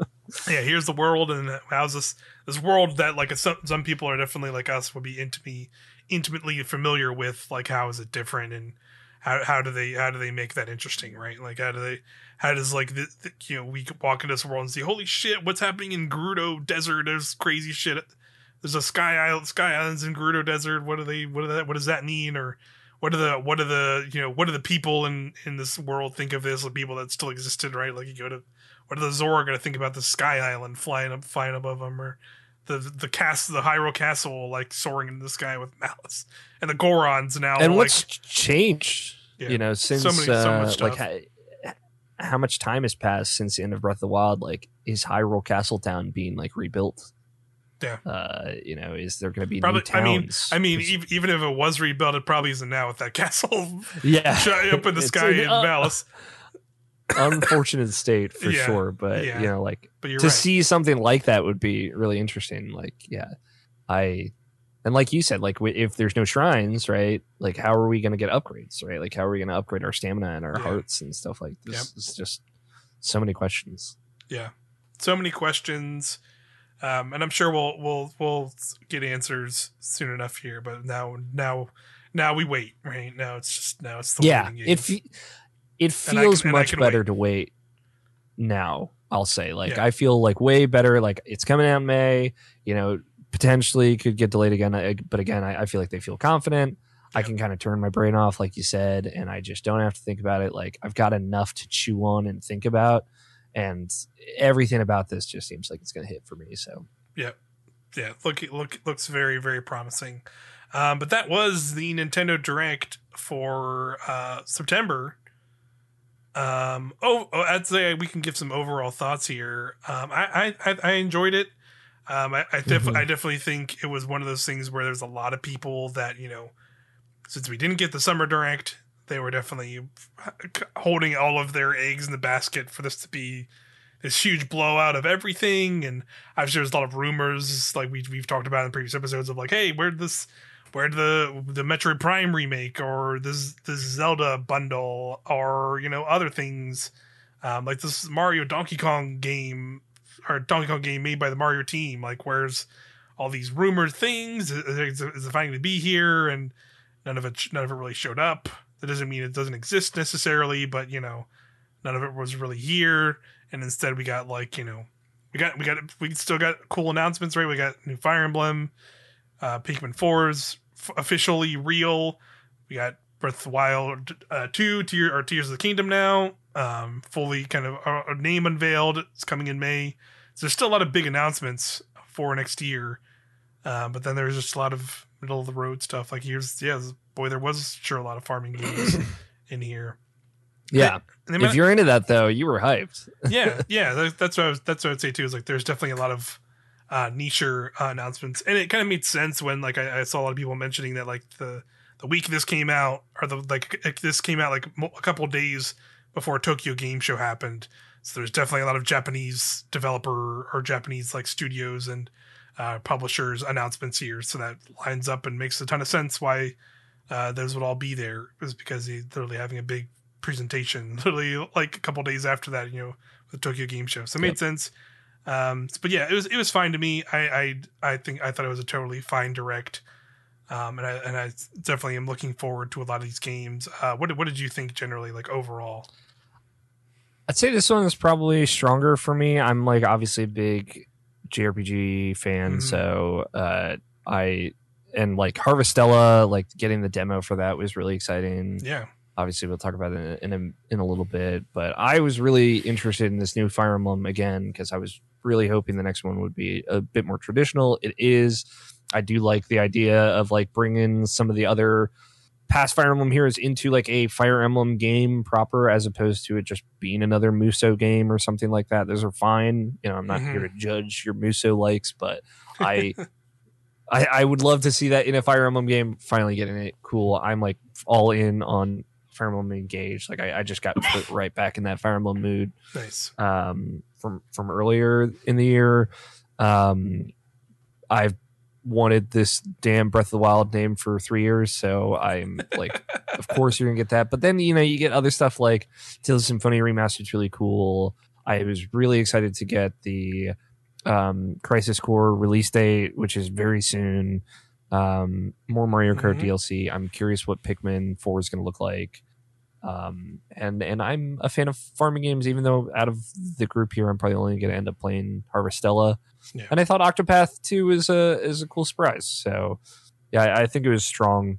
Um, Yeah. I know, like it's it's always the thing of like it's going to be, you know, whatever flavor you're into, right? This is going to be somebody's jam, but not everybody's, and that's Yeah. just how it is. Yeah. Um, that's People- how it is with always- all directs. Yeah, people are always gonna overhype and over speculate and hope hope for the hope for the moon, and you know if Mhm. you know it's always it's always how the dice is gonna roll for sure. It it feels like and it, it is weird like uh i feel bad for jeff grubb just because he got wrapped Yes. up in the whole zelda remasters thing Yeah, um and you know we're all waiting for that it, it'll probably happen at some point uh maybe but Yeah. there's also like that metroid prime remake which is apparently still very much real it just was not announced yeah, um so maybe that, And- and- that ended yeah. up getting pushed or something yeah. That that would make more sense Um, to me because like the whole idea of you know now that we know when Breath of the Wild two is. Like you know, obviously, there's still the looming of Met- Metroid Prime Four and its its existence and what state it is in. So, like, I feel Mhm. like getting a Metroid Prime that Metroid Prime remake, which does make a ton of sense. Feel I feel stronger to me to being maybe a next year game because I think you know once you get into next year and we get Breath of the Wild two, you know the, some of the last few big bastions are Metroid Prime four. Like that's kind of I think the last big you know question mark right now at this point now, right? bayonetta 3 is coming out in october so Yeah, like Bayonetta that's 3, the other yep. big one Yep, I think. exactly. so So like that's kind of it. So like we kind of that has to be in some state at some point, right? Like and they can't not you know unless they just you know give us a video game where it's like, yeah, we canceled it. Sorry, but I don't think that's happening. yeah I think- so I which think- yeah this, i don't think it's happening so So I think I think it like I think we will still see that Metroid Prime remake maybe next year in the build up to Prime 4 finally kind of be starting to be unveiled and maybe hopefully in 2024 we might actually that might actually be a, a video game we can play. Yeah, I I definitely get the vibe from this that we are in that like I think new hardware is coming. Obviously, we've been wrong before, but it, Yeah. it feels really really strong like that. I I honestly feel like new hardware is going to come out when Zelda does. Um, okay. that that is the Mhm. the vibe that I am getting. Um, which would make sense then if you think like Metroid Prime Remake is apparently very visually impressive. um, that that Mhm. would come out kind of after that point was for new hardware. If this maybe Donkey Kong game is made by the Mario team and it's getting that big push and that big TLC, that that could also kind of coincide with new hardware launch to get more people involved and stuff Sure. um, and Metroid Prime Four in addition to that. So that is that is what I am feeling. I obviously that's that's possible, but I, I still think that we will get new Nintendo hardware next year, whether it's before Zelda or after. I don't know. I don't you know it doesn't I don't think Yeah. it matters that much, but Yeah. it's gonna happen next year. I, I really think so. I'm I'm kind I'm kind of feeling that as well. I don't know if I don't know if it'll be a true successor necessarily. Yeah, That, that's that's where I'm I, I'm the question mark I'm at currently. But I definitely feel that as well. Of like, and again, I think it doesn't. It's not a necessarily like we're saying the games are bad or low quality, but it is they have that vibe to them, right? Of us like the new Fire Emblem looks cool, but it looks like a lot like it looks like it's just another new Fire Emblem. Um, you Yeah. know, we're getting the sequel of Breath of the Wild, and that's that's very exciting. But also, it is a sequel. It is a sequel game. We just got Splatoon three, which I, I like a lot, and I'm playing a lot. And I'm gonna literally play a bunch of it probably after this because I want to play in Splatfest. Uh, but it is more Splatoon, and they're just gonna probably just do a bunch of free updates for that game over the next year and a half. Um, so I and we're getting like Mario Kart Eight DLC as we speak. yeah, right? we're Like, getting is- Mario we're Kart not getting DLC. Mario Kart Nine. We're not getting Mario Kart Nine. We're yes, hundred percent.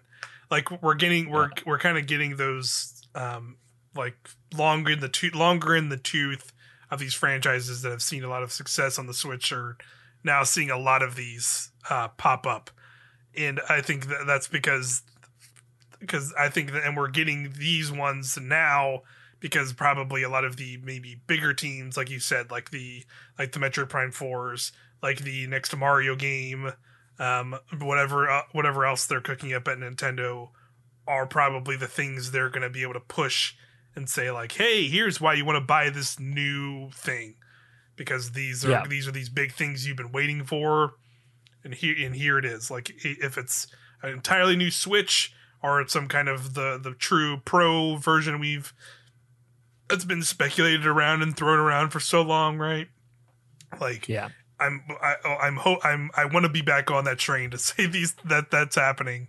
Um, Yeah. but but well, but again, we'll just have to wait and see. That's still probably a year away at best in my in my eyes personally.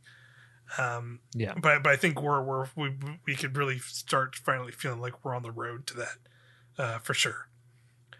Yeah, Um, it definitely like it feels like the OLED was probably going to be some kind of update, and then it was just too much trouble to with the whole chip stuff to Yeah. to make that happen. So for sure. uh, this it's the time. It New Switch. It is the time indeed.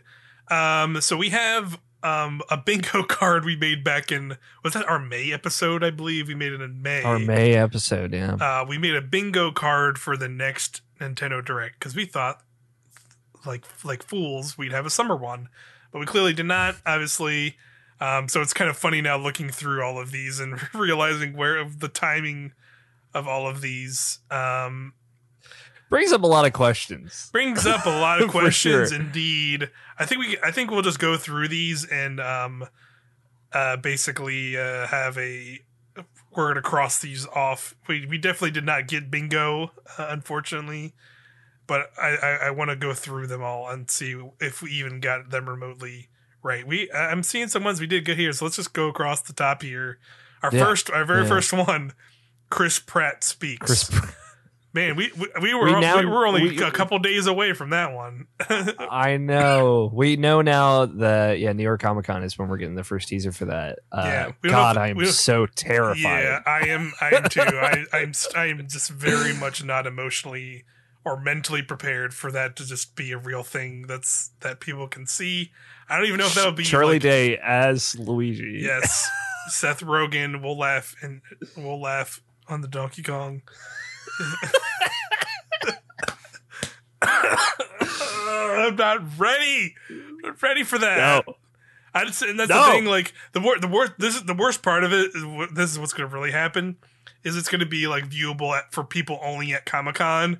So then we'll then we'll just then we'll just have like the the word of mouth of it, and then like just people being like Somebody yeah, trying to don't even- describe to you you what won't even know, and it's just going to be sitting here just being like, God, this is worse. Put the, put the I don't, bullet I in don't my want someone head else to know. yeah, this, this is just gonna, Yeah. oh god, I can't. God, it's gonna be miserable.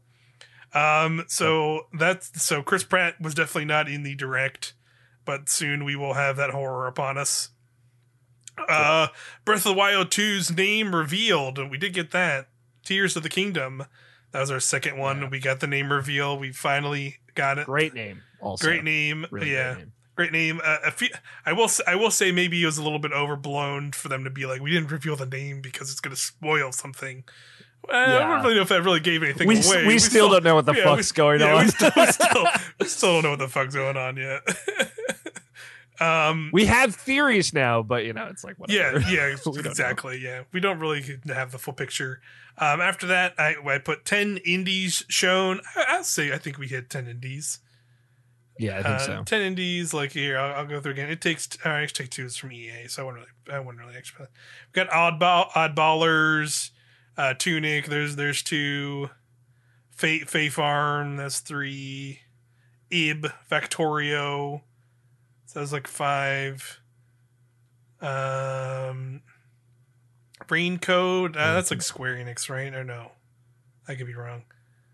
Uh, but then, like, yeah, like Raincoat. Rain Code. w- w- That's Danganronpa. Fact Factorio. yeah, Factorio would be Um, one. Uh, Sifu and like uh, Endless Dungeon. So yeah, I, th- I think I think we hit. I think there was ten. I think it's safe to say there's ten. Mario jumps.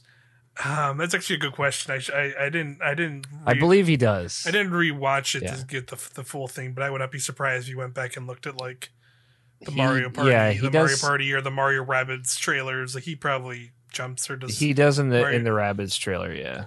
Yeah, So- I'm pretty sure he jumps. Uh, no Metroid Prime remake, said Face, as we talked about a second ago. Uh, Miyamoto did reveal himself. Now we're on to the next line. Uh, we did get a Mia, Miyamoto uh, I ped- peddling his Pikmin bloom. I didn't think this would happen, and I'm surprised that this is the Yeah. one one of the ones that we got. Yeah, we got it. Um, that was pretty good. Uh, Metroid Prime 4 teased. Uh, definitely did not happen. Mario Musou did not happen, sadly. Keep Uh, dreaming, baby. Keep dreaming. Uh, new Splatoon music track plays. I'll say sure, why not? Because there was definitely Splatoon music in that. Um, I'll, Yeah. I'll, I'll, I'll give us that one. Advance Wars Shadow Drops. Oh, poor, poor Advance Wars. Still just nowhere to be found. Oof. I feel like that's just gonna Yeah. come out. I feel like they're just gonna put that out next year at some point. As weird as it is to, Yeah. to say that, I think it's just they're just gonna throw it out some point next year. Uh, new hardware teased. no. Um, Silksong, sadly not here. Um, No. we had GBA and uh, Game Boy uh, games on NSO. That did not happen. Still, I think it still Yeah, will happen, but not For not sure, that's just another big question mark. You know, Yeah. like where is that? Would Where that like that? leaked? Like, Yeah. the emulator Exists. leaked online. Like, you know, Yeah. I just well, we'll have to wait and see. I guess. We'll have to wait and see uh, for sure. But I still, yeah, I still think that'll that'll happen for sure. Uh, Wario did not fart. Uh, A travesty. Travesty, indeed. That's definitely no, even I if we did, cheated. even if we didn't get a bingo. if Wario didn't fart, I still feel like we would have lost. Even if we did actually get a bingo. Uh, Three Hopes DLC. Um, actually, I don't think we did get DLC. We didn't. in that. Uh, F Zero anything? Very surprised. Of course not. Of course we did not get anything F Of Zero. Um, excuse me. Um, Pikmin. Hey, we got Pikmin four. Pikmin Bloom. We got that. So Pikmin is alive, baby. Um, twenty Switch snap sounds. I'm gonna say we maybe did. I don't know. Maybe, yeah. I don't know for sure. I, I definitely did not go count that, so I'll put that as like at this point it doesn't really matter anyway because we never we didn't get bingo anyway. But you know, we'll call it out. Waluigi in Mario movie, we still don't know. it could don't know. It could happen. New York. Comic Con, baby. New Look York, for New. York Comic Con. Wait for the Waluigi uh, post credits tease. I believe. Uh, Tomodachi Life on Switch uh, did not happen. Uh, I wish it did. I still wish it could happen. I want to see that happen because I think that'd be fun to, to get back in people's hands. Mario Kart DLC Wave Two. Um, that that definitely shows the timing of when we put this out because DLC Yep. Two came and went, and then we get a tease uh, for Wave Three. So there you go. Uh, I will say, I, I don't know. I guess you could technically give that to us. I don't know.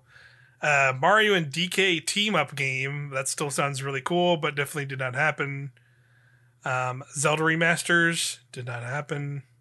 Uh, Mario and Rabbids dated, so yeah, once again we uh, did not have the date uh, at the uh, at, at this point in May, but we definitely had gotten it since then. It was not in this direct, but it happened it happened before the direct. I, I can't try to remember when that, when that did happen.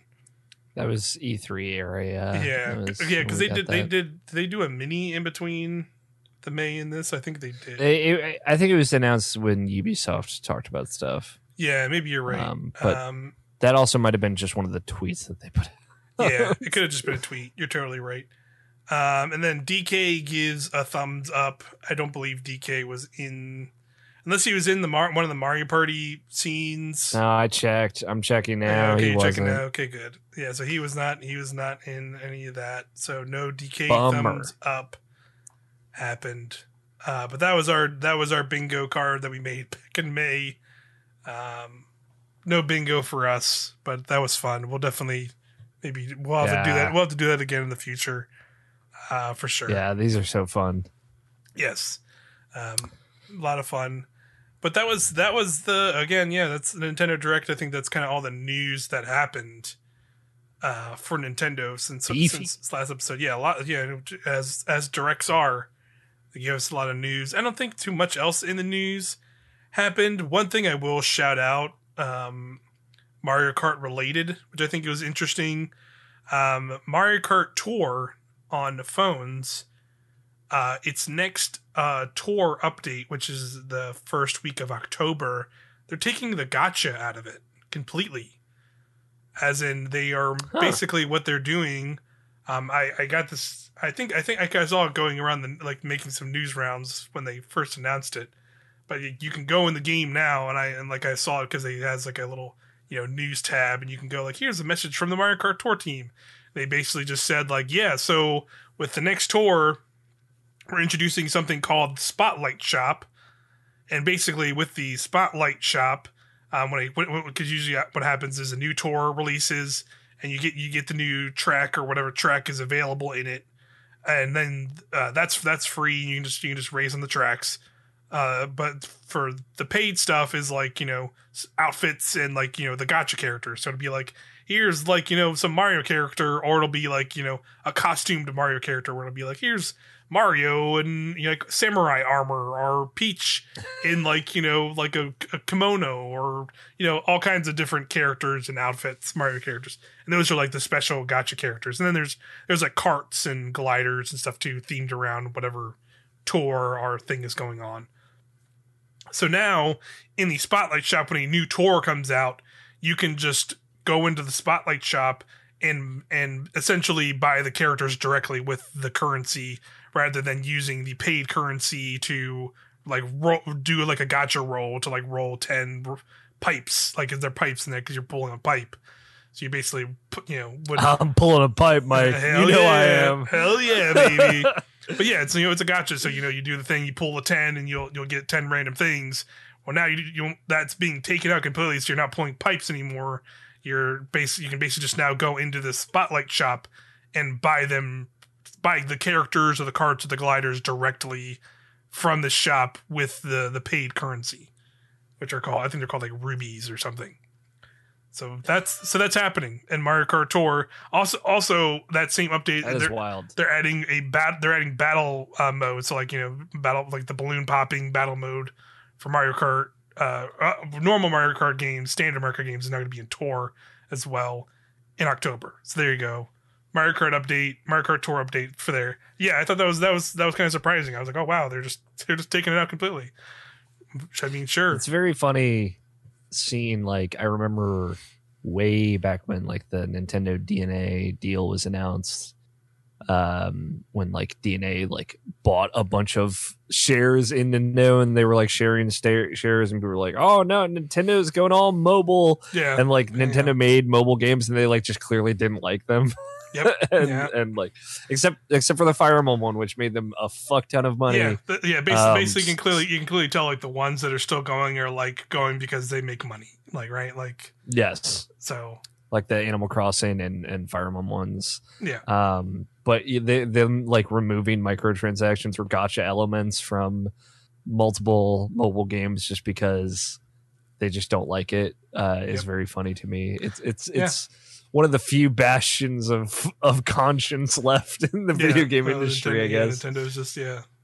So we so weirdly forward thinking on that kind of stuff to to do that kind of thing. They're just happy putting out sixty dollar ports instead. that's that, that's their uh, yeah. I mean, yeah, get their yeah, the- yeah, comeuppance. yeah, and that, then ultimately the Switch is just doing still insanely well. Um, that, though that is that is like one other news bit that happened is like as we can talk to I'm talking to it in games as well. Splatoon three, like Splatoon three, within like I think it was like like three or four days, became one of the, the highest selling opening games in Japan. Period. Like ever. ever. Yeah. So And four point one million units sold in Japan or something like yeah, that. yeah, like and it was like within like a couple days span. Like so that's like a opening game, opening thing in Japan. Like that is, and that's just Japan. That's like not like including like sales in the U.S. or any other territories. Like that is insane to hear that. Like that's how big. Again, I think it's one of those things, right, where like sometimes we can be just as like you know living in the U.S. and not being really tuned into other countries and regions and what they what they buy and sell really into like well, I would never would have guessed. I, I mean, I knew Splatoon was extremely popular in Japan, but I never would have guessed to that scale, right? I think like a lot of people just saw that and was like, "Holy crap!" Like, I- like, I, like that's like Dragon Quest levels of like popularity, which is like insane to hear. Um, but yeah, um, new. That's that. That's like I think that's like the like the, the highlights of the news. Uh, so we can get into games. Let's talk about games we've been playing on Nintendo Switch. Yeah. And there's a lot of games Also, too. a lot to talk about here. Yeah, a lot, lot to talk about here. Um, so we, we we mentioned it in the direct. Um, Harvestella. I want to hear more about it because that's definitely what I'm. Yes. And you said you played through the demo. Uh, yeah, there's a demo on Switch now that you can go play. Um, again, it was revealed in this direct, and you can play it now and then have the save data transfer over. We did a viewpoints uh, on our YouTube channel, youtube.com slash irrational passions, uh, showing that off. Um, we played through the intro. Get nice raw reactions of the story elements. yeah, see, in- some- in the game. uh, checked so- checked so many anime trope boxes within that it's unreal, but also like not surprising. It's it's totally fine. Um, so tell me more about this this time traveling anime girl. Uh, what, what yeah. and um, how she gets involved in your farming exploits. Her name is Aria. You learn that like a couple days later. Okay, great. Um, so that's fun. um, yeah. So um, we do just basically like the first day or two in the in the viewpoints. So then I played through the end of chapter two, which is when it'll like cut you off. It's either if you get to 15 days played or which I I wonder if 15 days is like how long the seasons are. So that would be probably like the end of spring, and then it would go into like quietus because that happens Ah, between each season. Uh, I don't know for sure, but that's just me assuming that. right. Um, or you can play through the end of chapter two, which is what I ended up doing. So I was day nine was the the last day that I had played, um, and it took me about like four or five hours, Okay. um, which is pretty chunky. Yeah, I like playing it. It is cool because it does. It feels like in one regard like a JRPG, like an action JRPG, which with some pretty cool mechanics. Mhm. Um, and then in this other gar- regard is this life simulator aspect of it, where you are kind of like living in this place near this town and and going um, and harvesting crops and stuff and and getting materials to craft items and whatnot. Um, and like if you explore around like your little house area, um, there's like this big crystal wall, and it's like, oh, you need a level two bomb to break this uh, or there's a big stone wall. It's like, oh, you need a level one bomb to break this, and it's like these are things that you craft. It's like, oh, here's a broken bridge. You need a repair kit to uh, fix this, which is actually something I, I learned to craft in the the demo a little later on. Um, so like I'd say like all the farming stuff is pretty standard but well done. It, it takes a lot after um, Stardew Valley in particular. Um, it seems like the only way to sell stuff is to ship them which is like end of day you'll get uh progress for it as opposed to you can't like go to the shop and sell them like you can in in uh Stardew Valley, which is a bummer, but because then you can't like sell and just like get stuff rolling in that same day. Yeah. Um, but and, and do you feel that that may- of is that something that could like change in like because it's a demo, right? Like you could maybe in the full game you might be able to do something like that potentially, or it seems like there are going to be like other towns and cities and stuff. So I, I think for sure Okay. there could be places where you'll be able to sell stuff. Uh, I don't know, but I hope so. The only thing like that that stuck out to me as missing or, or what I wanted more of, and it definitely seems like there will be more of this later in the game. Uh, and it even says like at the end of the demo is like after this point, after chapter two, this, this, and this is going to change. So look forward to this. And it's like, oh, okay, cool nice. uh, there will be more people to interact with. It seems like like at the very end of the demo after like the story bit it's like your relationship with Aria went up by one point and it showed like the the is. point screen with them where you can get close I'm like okay can- cool this is like the anime the ladies. hopefully uh god willing uh but like it was like developing relationships with specific characters was the thing that i was kind of missing while i was playing it but again it was still pretty early on Right. um the the big thing is after the end of chapter one uh which just happens kind of narratively as you're exploring like Aria, who's like this lady that comes through a portal that she thinks is from the future, and very that stuff didn't get any less confusing, of course. Um, they they alluded to a lot more mysteries. She's like, "Oh, I've got to go up to um, the the big crystal thing that is like." There's four of them apparently throughout the world, and each of them represents each of the seasons. Um, so this one I think is representative of fall. So she goes up to it, and like then you go up to the base of it, and there's like a whole forest area, and that acts as like the first dungeon, basically. Um, so chapter two is you like across multiple days, however long it will take you, going through the first dungeon, um, which was pretty cool. Like, you know, there's multiple paths, there's like optional areas, there's like areas with higher level monsters where it's like, oh, come back later and, and maybe get some extra treasure chests and stuff. Um, there are like shortcuts that you can make, like Dark Souls style. Um, that it's like this creating building this ladder will take one hour of in-game time. That's kind of like where the life sim balancing meets JRPG Right. stuff. Kind of interesting.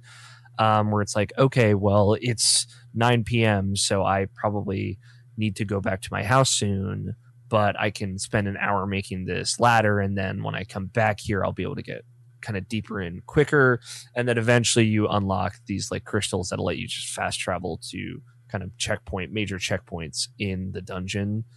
Um, so you can just like jump to the halfway point, jump to the three quarters point. Cool. Um, when you get to that dungeon, there's a character that you meet um, who is like one of those armored people, and you help her, and she Dianthus is her name, uh, and she joins your party. Um, Cool. I yes, I was of course, gonna- I game. I was yeah, I was going to ask that because I know that was something we we saw. Like we looked through the menus and viewpoints and saw like you there would be some kind of partying up with characters. So I was definitely curious how that worked. Yes. So she was in my party anytime I was in uh, that like dungeon area, uh, which I forget the name of. It's like some some forest name. Um, and so if I would leave, she would just disappear, and then when I come back, she'd just be in my party, ready to go. Um, and so she would do magic, and then I would uh, attack, and then later on, there's like a mini boss that you fight that's like this weird talkative unicorn not even kidding uh and uh then the unicorn teaches you magic or it like helps you awaken to your magic. And then you unlock the mage uh class like the mage job. Um so then you learn to do magic. So the mage like their basic attack is just like an ice magic attack. And then like one of their specials on cooldown is like a thunder attack. Um, and you can switch jobs on the fly in combat. Um, so you can switch from fighter to mage. And then the job that you came from then goes on cooldown for like 30 seconds so you can't like switch constantly. Um, and the reason that becomes important is like when you get to the end of the dungeon you fight the boss at the end which is uh, another kind of armored character. Uh, they introduce the break system which is similar to like a stagger gauge or a stagger system um, where you can attack an enemy's weakness and then break them, and then they'll be more vulnerable to all attacks. Um, but if you there's like different elemental weaknesses like thunder and ice and fire and etc. Um, if you break th- th- there's like a gauge in the upper left corner that will tell you like is this their fire weakness is this their ice weakness if you break if you cause like a break on the gauge for two adjacent weaknesses it like exponentially goes up. Uh, um so like i did fire and then i did ice and then i did lightning and i had th- all three broken at the same time so they were taking like three times as much damage. Um Hmm. so then i would do that on the mage class then switch to the fighter class and get in and do more damage and stuff.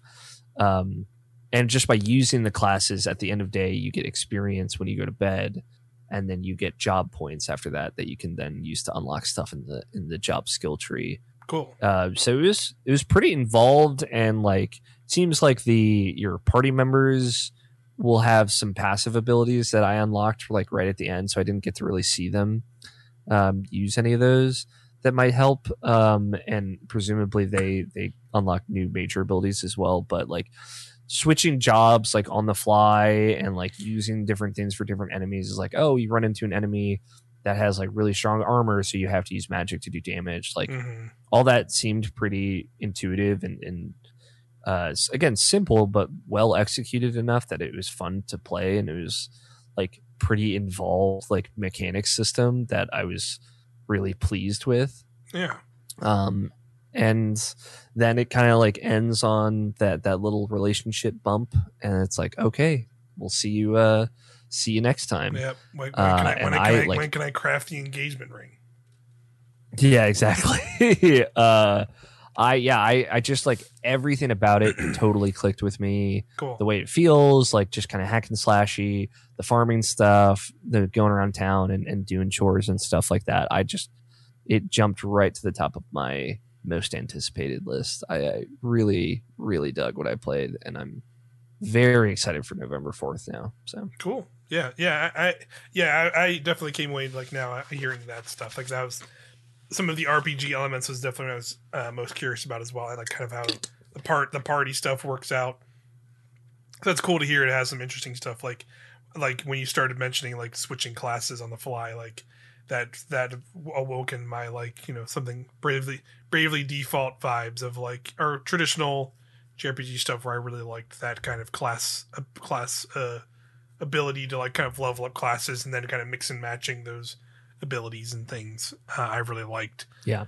Um, so hearing that like me is definitely making okay. All right, I kind of like I kind of like leveling up different classes and seeing what different classes do. So I'll probably you know, maybe check this out as well.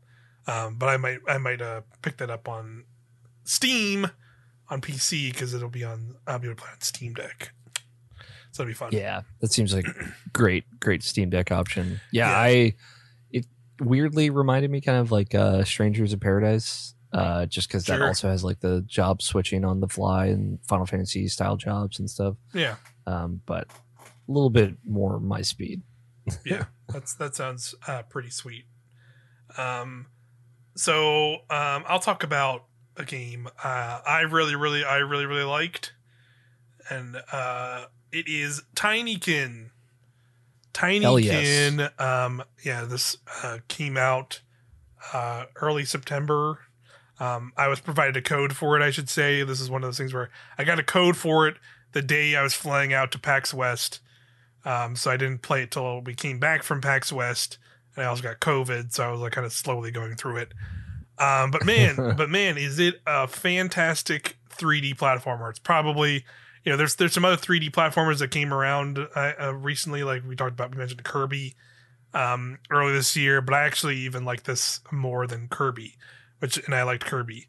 Um, basically, kind of the uh, like the simple kind of boiler uh, pitch for it is it's a 3D platformer um, that basically has you collecting tinykin, which are in a sense very similar to Pikmin, which we've been talking about this a lot this episode. And they are these little creatures that you're kind of finding in these 3D 3D platformer levels, and each of them have different colors and different abilities. and like you know just in a way that Pikmin does, like straight up there's pink tinykin, and you can straight up use those to uh, kind of push heavy objects around, or straight up just like lift them and carry them to places to complete various platforming objectives or open pathways for you in the levels.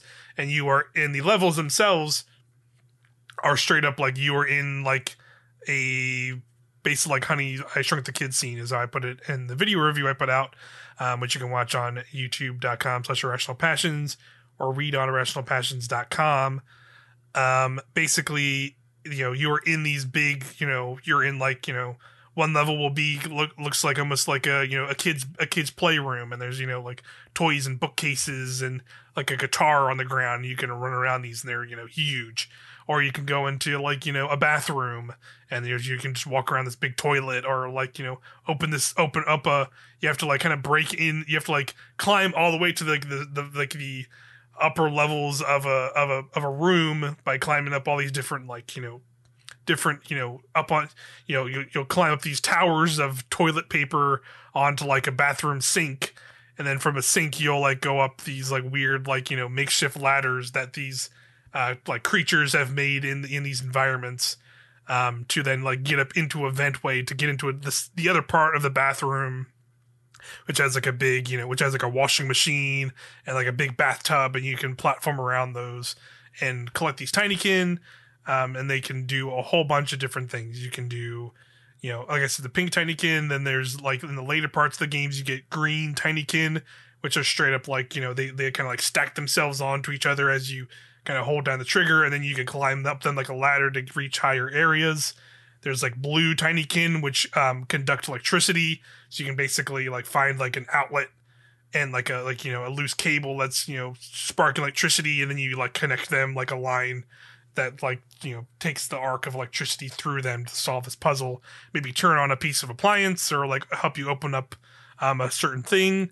Um, so there's like a bunch of different uh, varieties of tinykin that you can use to kind of solve puzzles and just you know it's uh it's a 3D platformer, so it's like you know I would say it's more in the vein of like uh I would say it's more in the vein of like a, a banjo rather than um like uh well I, I, it can be it's it's Mario X2 like it kind of blends a little bit of that because like you are collecting stuff um but it isn't really like a I wouldn't say it goes as hard as banjo does where it's like you know you're collecting jigsaw pieces and feathers and this and that it's more just like you are you are collecting things and I, I think the banjo comparison comes from more like you know there's tons of like characters around these levels and you are going up to them and talking to them and being like hey hey i need help with this thing or like hey i got trapped in this thing.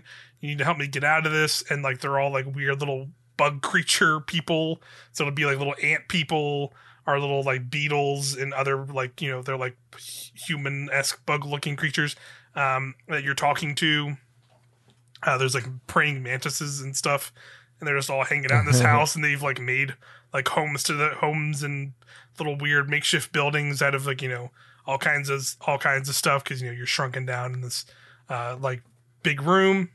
Um, but then um, th- yeah, there's just like a ton ton of stuff like that, and there's tons of fun little creative puzzles that combine you know just 3D platforming, but also you know with that Pikmin style of like you have this huge army of little tinykin creatures following you around wherever you go.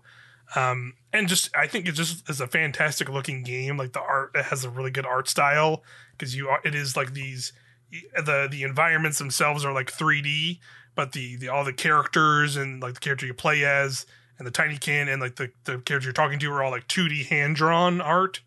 Um, and it's really like nice. I like I just like the visuals of that. It kind of blends. They've kind of blended it really well, and it just looks really nice.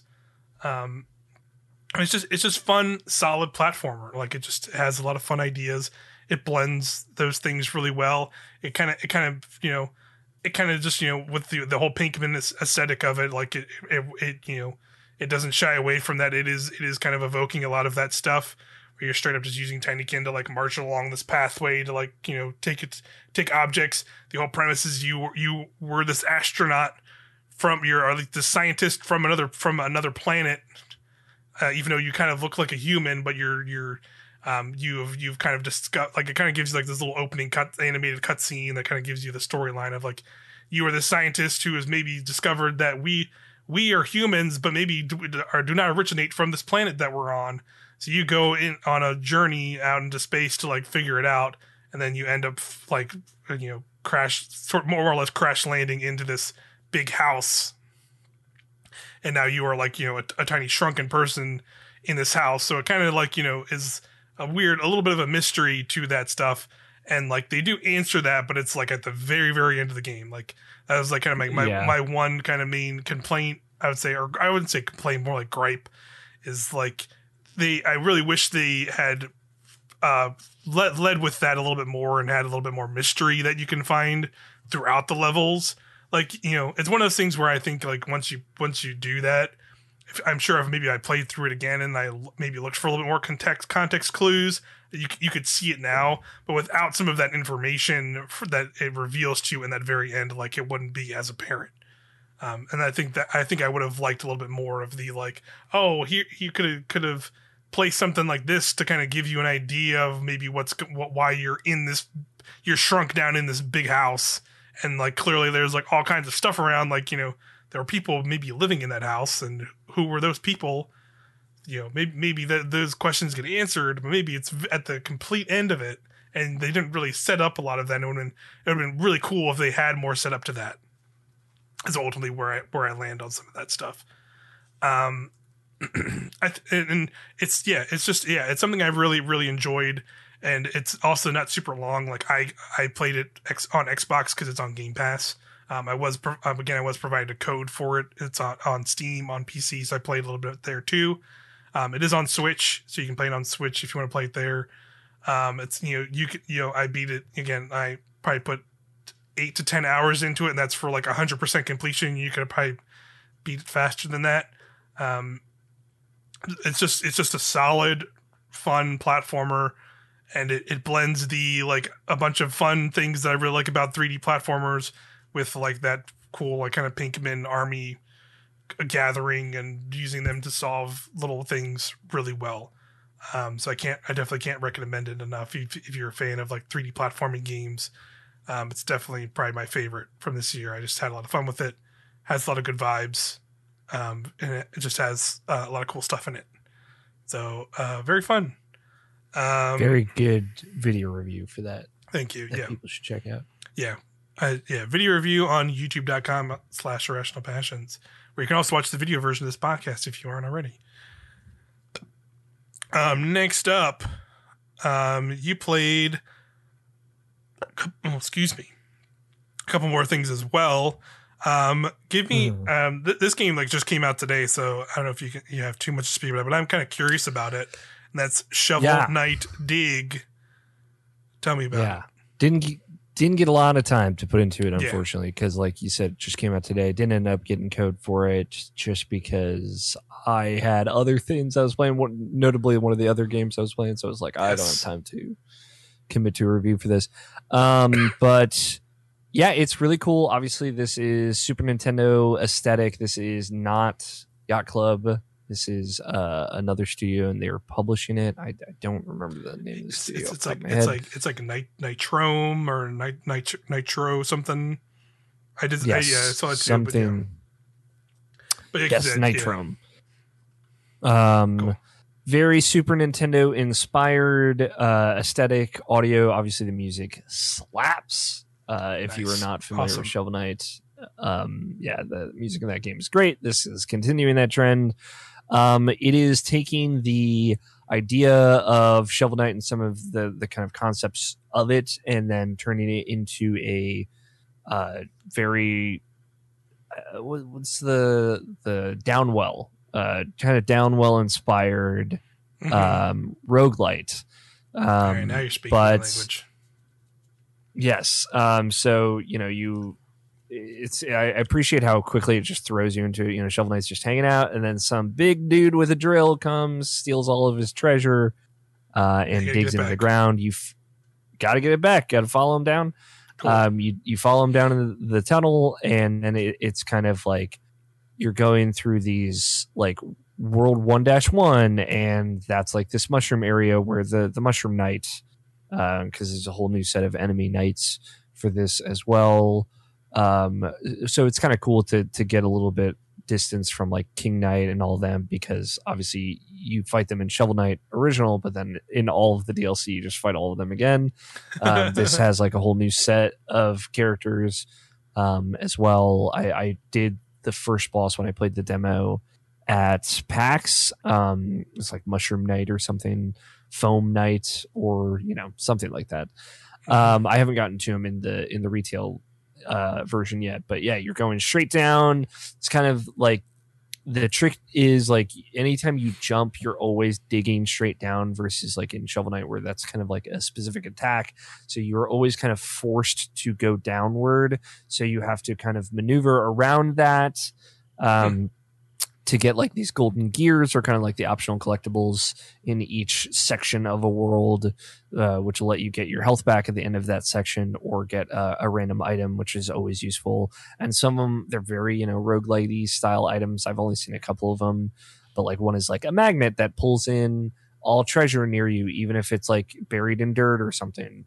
But it's, you're using Nice. like the dig mechanics to like, if you hit like a block of dirt, you're like floating as long as you keep digging forward into it. You can dig straight up, you can dig straight down. If you're in those blocks of dirt, um, which makes traversal really fun, and you have to kind of think about it in a different way because, like, again, you're always kind of forced to go down. The screen is pointed down. You, if you miss one of those golden gears, it's probably going to be impossible to get back up to it. Mm. Um, and then like randomly you'll get like these lanterns that'll indicate like little side optional bonus sections of the level. It's like, oh, like I need to get hit by this weird spore guy and that'll make me shrink. And now I can go into like this small tunnel and like, oh, there's a bunch of treasure in here, or oh, there's an item in here, or oh, the guy that sells items is in here, the guy that like lives in the treasure chest or whatever. And then maybe you can buy some extra items to make the run easier.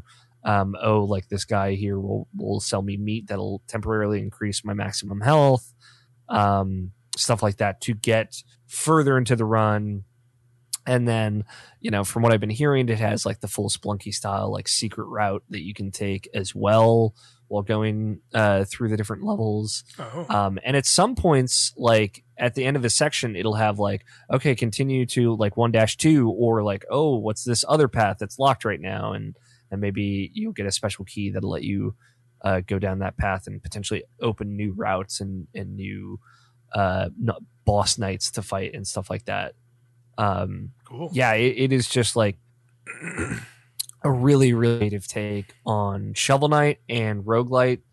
Uh, and I just, I'm really excited to play more. Uh, I've only, I've, I really have only scratched the surface and, and like knowing like there's a secret route and all this other more secrets to find. Like, I just love that stuff, especially in roguelikes. So, Yeah, um, I will cool. say, like, after a couple runs, there's like a camp that's like building on the left, and like new people are coming in. It's like, oh, we found this hole that's apparently full of treasure. Like, let's go, let's go check it out. so a bunch of adventurers are like coming to just hang out by this hole.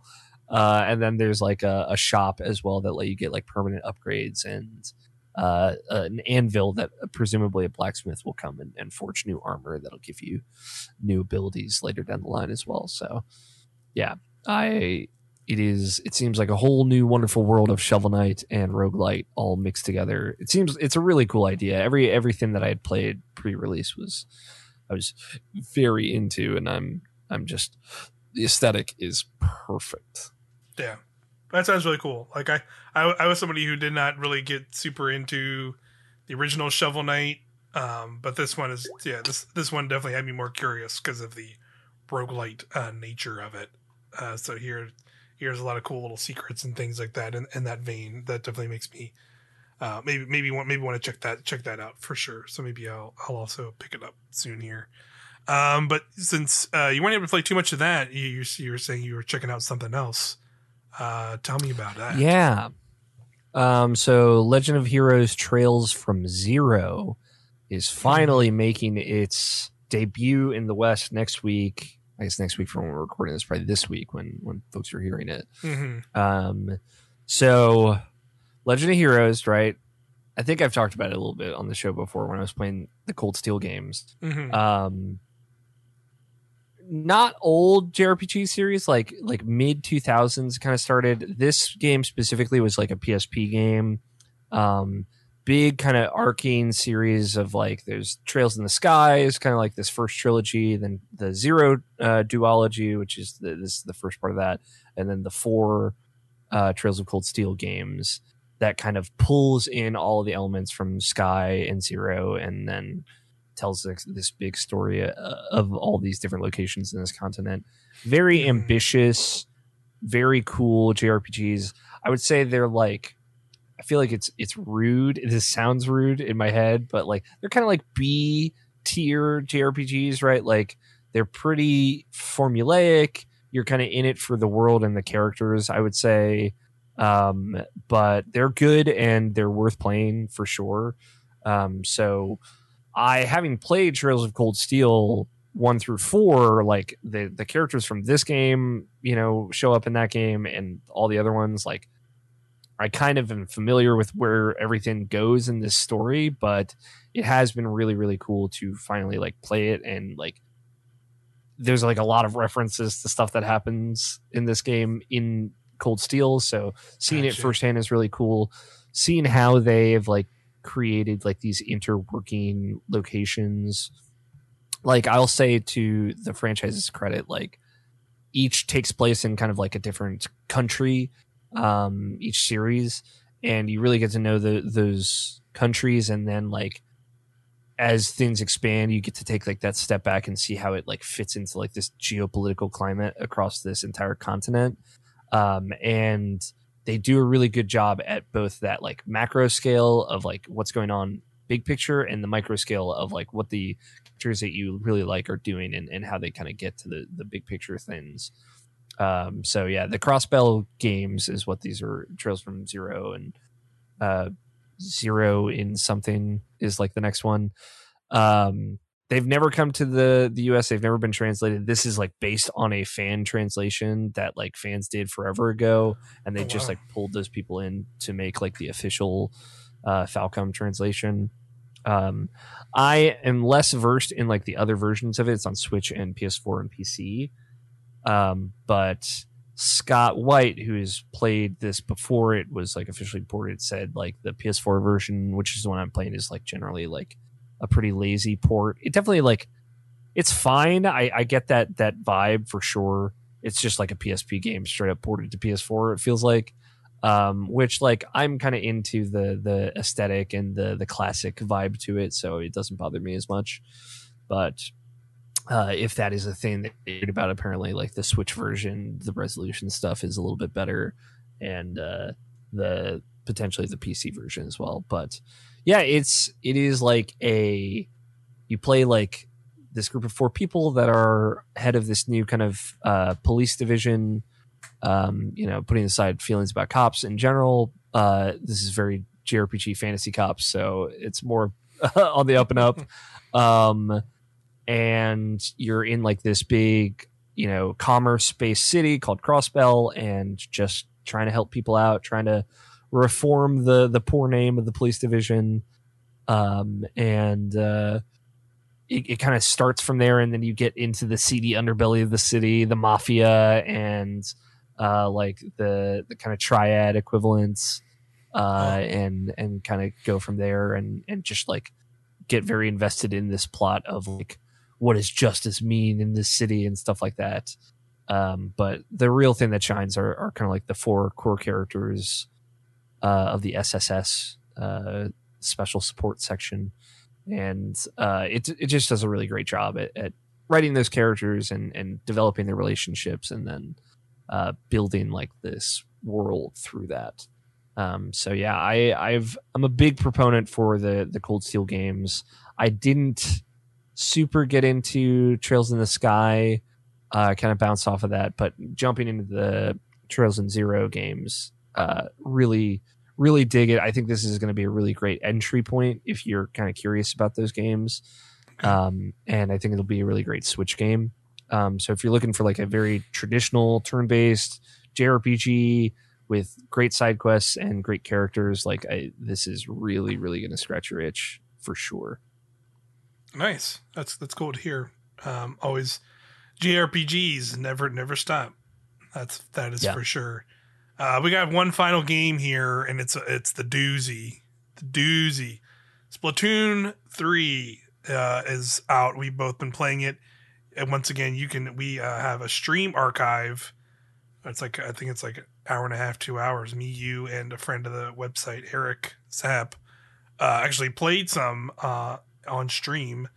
And we played some we played some traditional turf war, and we played some salmon run. Uh, and but man, um, when this game uh, dro- when this game was announced, and we kind of were in the lead up to it, I definitely was in that mindset of like, man, I don't know, this looks just more like a lot more Splatoon. Uh, that's cool, but I don't know if it's I don't know if that's enough for me uh, at this point. Yeah. Now that we're on the third game, but it turns out I started playing and was like, actually, you know what? Yeah, this is enough. This is great, and I'm, and I'm having a good time. Um, it's it gra- it has its hooks in me more than I thought I would. The point where it's like I definitely want to play some more uh, multiplayer. Um, I like the I like that you know again the big proponent that uh, had me hyped was that Salmon Run, uh, the co-op kind of horde modi style thing, uh, is available anytime, and it, and that's how it works. It's available anytime. It's pretty easy to just squat up with friends and just play play that a bunch and level up and get some weird Salmon Run gear and get some get the like the weird fisherman uh, like uh, suits and things you can unlock. Its own little rewards for that mode entirely, so it's like you can almost like pretty much just play that mode fully and get a bunch of rewards and stuff. And I think that's really cool. That's like it's they've made Yeah. it its own whole thing. Um, but then all the traditional Splatoon stuff is there too, so you can just do you know you can jump in, do turf war. I really do like that. It, like I think something that definitely is helping this one is that it just it, it it's released and it feels way more fully featured out the gate than I think the previous two games did. Just because now we have this full fully available salmon run, but all the traditional Splatoon two or Splatoon multiplayer is there with turf war and ranked battles.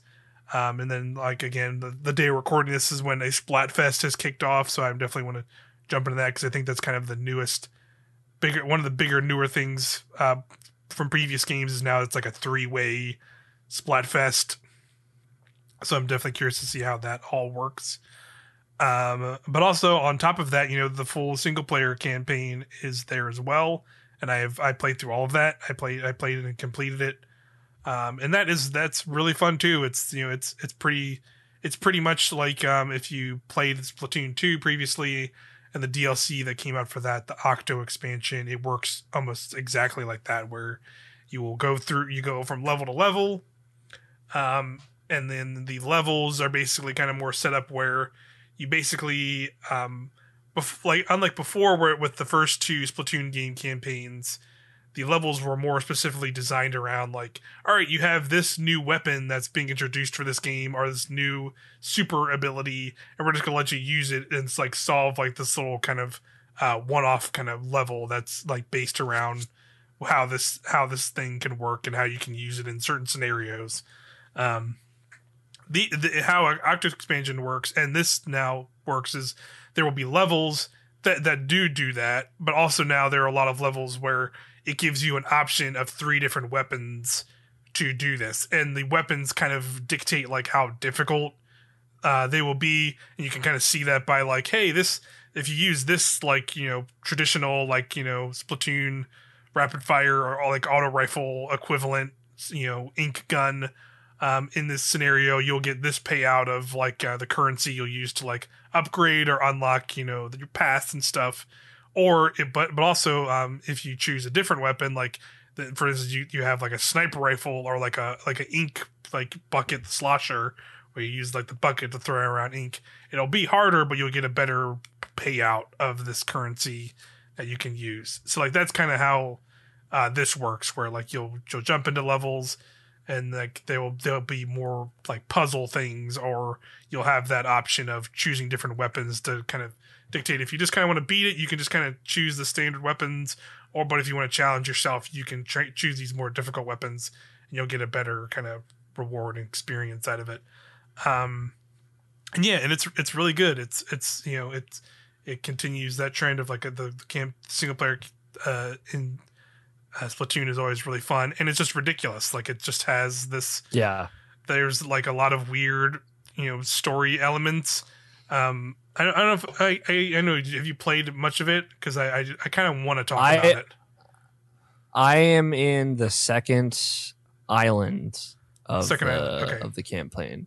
Um, but yeah, I I have been introduced. The the antagonists have revealed themselves, Yes. which are you know the spoilers. I guess I, I don't know the the the three. It's Big Yes, Man. yeah, and, yeah. and- It's, it's uh, Frye, Frye, and um, oh, I'm forgetting the other the other girl's name. Basically, like the new equivalent of the like the the, the, announcer the, ladies, announcer yeah. ladies are kind of the uh, uh, antagonists of actually the campaign. Turns out they're like treasure hunters who have come to this place looking for treasure and think you're trying to take the treasure from them. So they are trying to stop you, basically. And I Yeah. will say it goes. I will say in in the final act of that campaign, it maybe even goes into compl- an even weirder direction and has another twist that um is quite uh the uh, a fun one that I really liked I'm excited. um it's it's kind of is revealed in the last part and then leads into kind of the final uh boss and the final boss is like one of the coolest bosses I've fought in a while in a video game. It's really fun. Um Excellent. um yeah. I like i'll say as someone who i played splatoon 1 just played turf war i don't know if i don't think there was like a campaign for that game though. Uh no there Um, was. i played i i thought i played a good amount of splatoon 2 uh turns out i didn't. Um I, I played some of the octo expansion for sure but i just never really got into it. This is so markedly this is like the most splatoon i have gotten into ever Mhm. uh, and I've played quite a bit of it. And yeah, I, this is I don't know what it is. I don't know what secret sauce they put in this one. Uh, Yeah. maybe it's just that like there's just so much right at the gate that I, I kind of Yeah. feel like I have all these things that can pull my attention whatever which way. And Salmon Run is just so good. Yep. Um, that yeah, I, I'm like fully in. I've played a bunch of Salmon Run. I've played a bunch of uh, the uh, multiplayer. The the gosh turf war. Um, I I've played a good amount of the single player, or at least you know the the beginning parts, Mhm. uh, and it's just like a tour de force for sure. Like it feels like the culmination of all the Splatoon stuff they've been trying to do and experimenting with. Definitely makes sense why this one blew up. Like Yep. I I hope that this game gets supported for a while. Mhm. Um, yeah, it's just like really sitting with the modes and stuff. Like it's like, oh yeah, this is really fun, and like these little challenges are really fun. Nothing about this game is trying to take too much of your time, which I really appreciate. yes. Um, everything is like minutes or less, pretty much. Yeah, like, yeah, any it's- given it's- single yeah, player it- level. Yeah, every yeah, they they've definitely nailed that aspect of it across these games. It was like the, the it, it's it's such an easy game for any in any of these modes to just be like, I'm just gonna do one more match, and then you end up playing like another like five because they're just so quick and you can kind of get in and out of matches really easily in the the, the standard multiplayer and even in, Salmon Run. Like I kind of like that Salmon Run is like you kind of do three wait bursts of waves, but you know, and, and which can be pretty quick, uh, but you know, for a horde mode, granted, but because you can just get into them so quickly and kind of in and out, uh, it's really fun. And they and like they, I will will say the one thing, and this is like not a this is like been a split thing in Splatoon since the since it's been a thing really. And I think it, it, it just holds less and less each game is that like I I really wish there were more maps and some things available during the rotations. There's a lot of rotations because Mhm. even standard turf war is like it's two maps for like two or three hours. So every two or three hours, you'll get another set of two maps, and then another hour you'll get another two set of maps. And like I kind of wish it was maybe like three or four, especially since like I think they said there's like twelve maps already in the game, and like that like that rotation made more sense when there was way less maps in the game. Right now, I, I did wish they had a couple more maps available at any given time. And the si- similar thing with Salmon Run is like since Salmon Run, Salmon Run ha- does have like multiple maps. Like I think I've seen like three, at least three different ones, um, in the time I played. Um, uh, it'd be nice if that does that because that's even like a, even lesser. Like I think it's like it takes like a full day or more for those Yeah. to to to reset. Um, but Yeah. yeah, a couple days, and and those are like set weapons for Salmon Run as well. That, Yeah. That's kind of like I wish there was like eight weapons maybe on rotation for that instead Yeah. of just the four. yeah, for sure. but I'll say like even in spite of that, like as I played like two hours of Salmon Run earlier today, it's like wow, just so many things can happen. Yes. in Yeah, yeah. Salmon Run. Like just Yep. There are so many variables. Like I, I think of modes that I begrudgingly play like Gambit in Destiny 2 and stuff like boy, I wish there was some of that like absolute variance like Salmon Yeah. Has in a lot of other Other like games, yeah. weird co- co- cooperative modes in video games. So like Yeah, it's like, oh, it's nighttime, so I can't use my super ability, and also like these weird, crazy zombie fish are coming really, really quickly, or like Yep. suddenly, oops, all grillers, like, and it's like this nightmare enemy is yeah, coming nightmare enemy or like Uh, I, had, I had I had one earlier today um, on the on this uh, map where uh, what they called was the mothership appeared, and basically this, yes, this big huge you know spaceship like ship. It's not like you know if you played it, there's like a little like mini boss like like saucer pan that comes and you can like you can take it down. This was like a straight up actual ship that was like flying way high above the the eye like the little map you're on and it's raining down these like cargo boxes with like with with enemies attached to them so like if, if you and if you shoot them out of the air they drop the golden eggs that you need to collect in salmon run to meet, meet the the quota for that wave but if they make it to the ground then the, then they'll like burst open and then like a bunch of enemies will, will pop out of them and chase you around.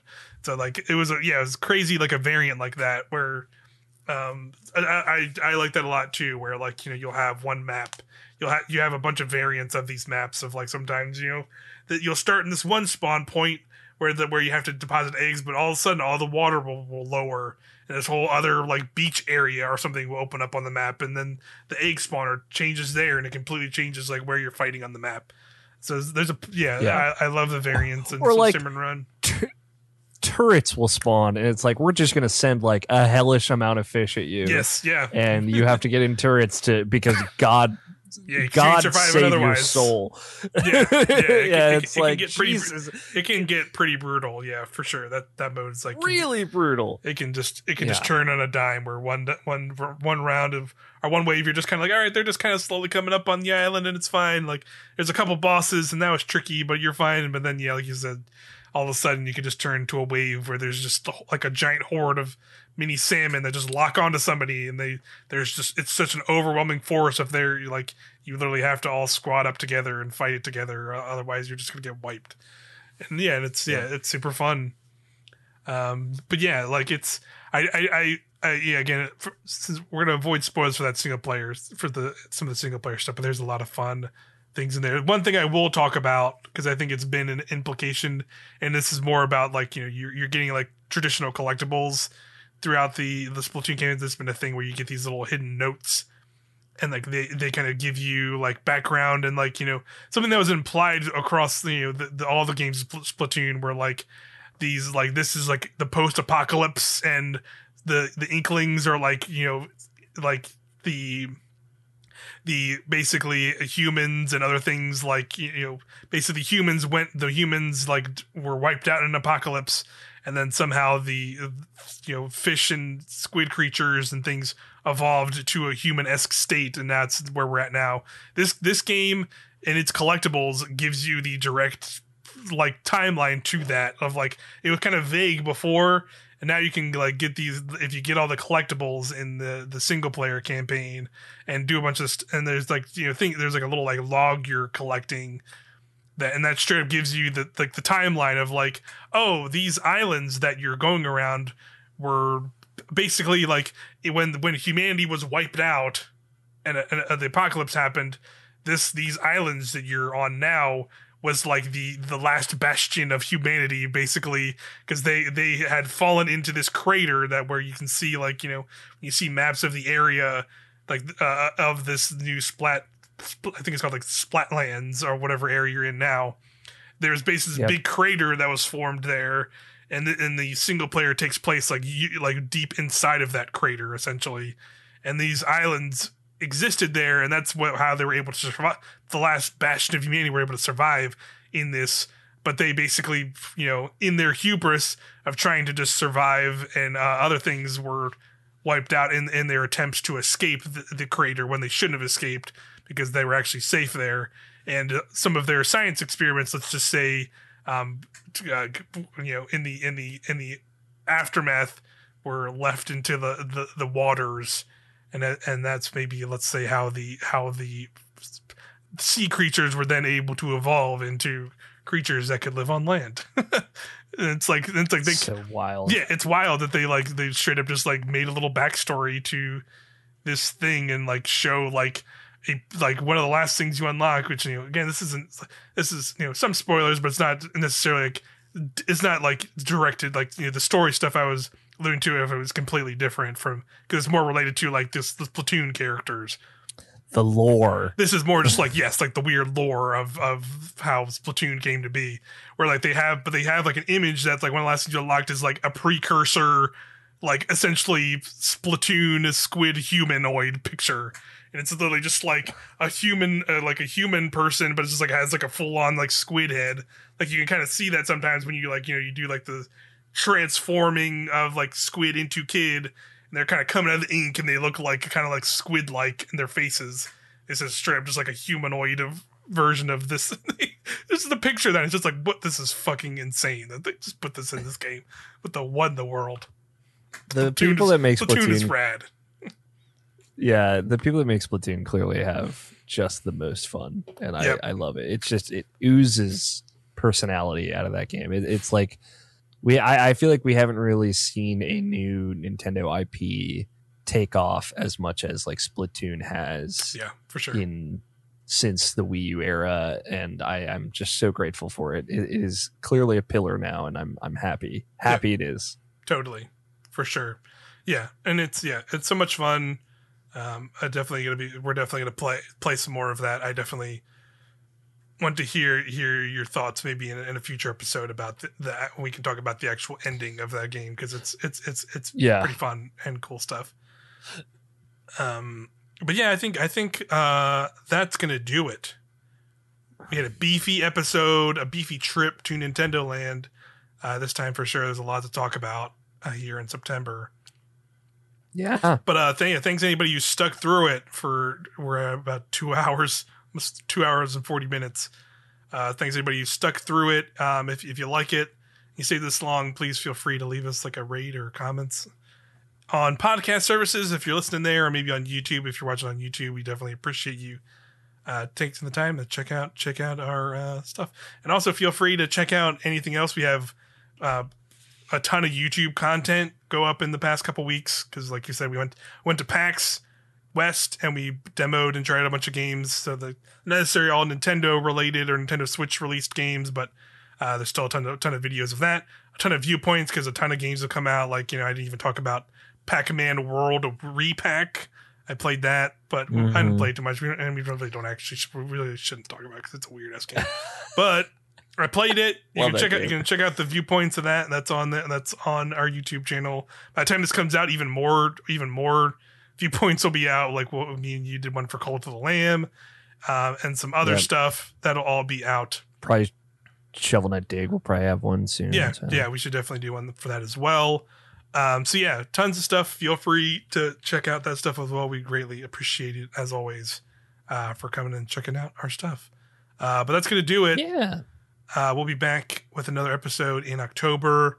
Um, we'll probably, you know, what's sorry, I, I, Mario plus Rabbits. Rabbids. Bayonetta is the big Ban- game. Bayonetta 3 and Mario plus Mario Rabbids plus is there. Rabbids will definitely be back to talk about that stuff and any other Nintendo news, Nintendo news that happens in that time. Uh, so yeah, see you then. Uh, thanks again for joining us on the Trip to Nintendo Land. Bye. We'll see you next time. Bye.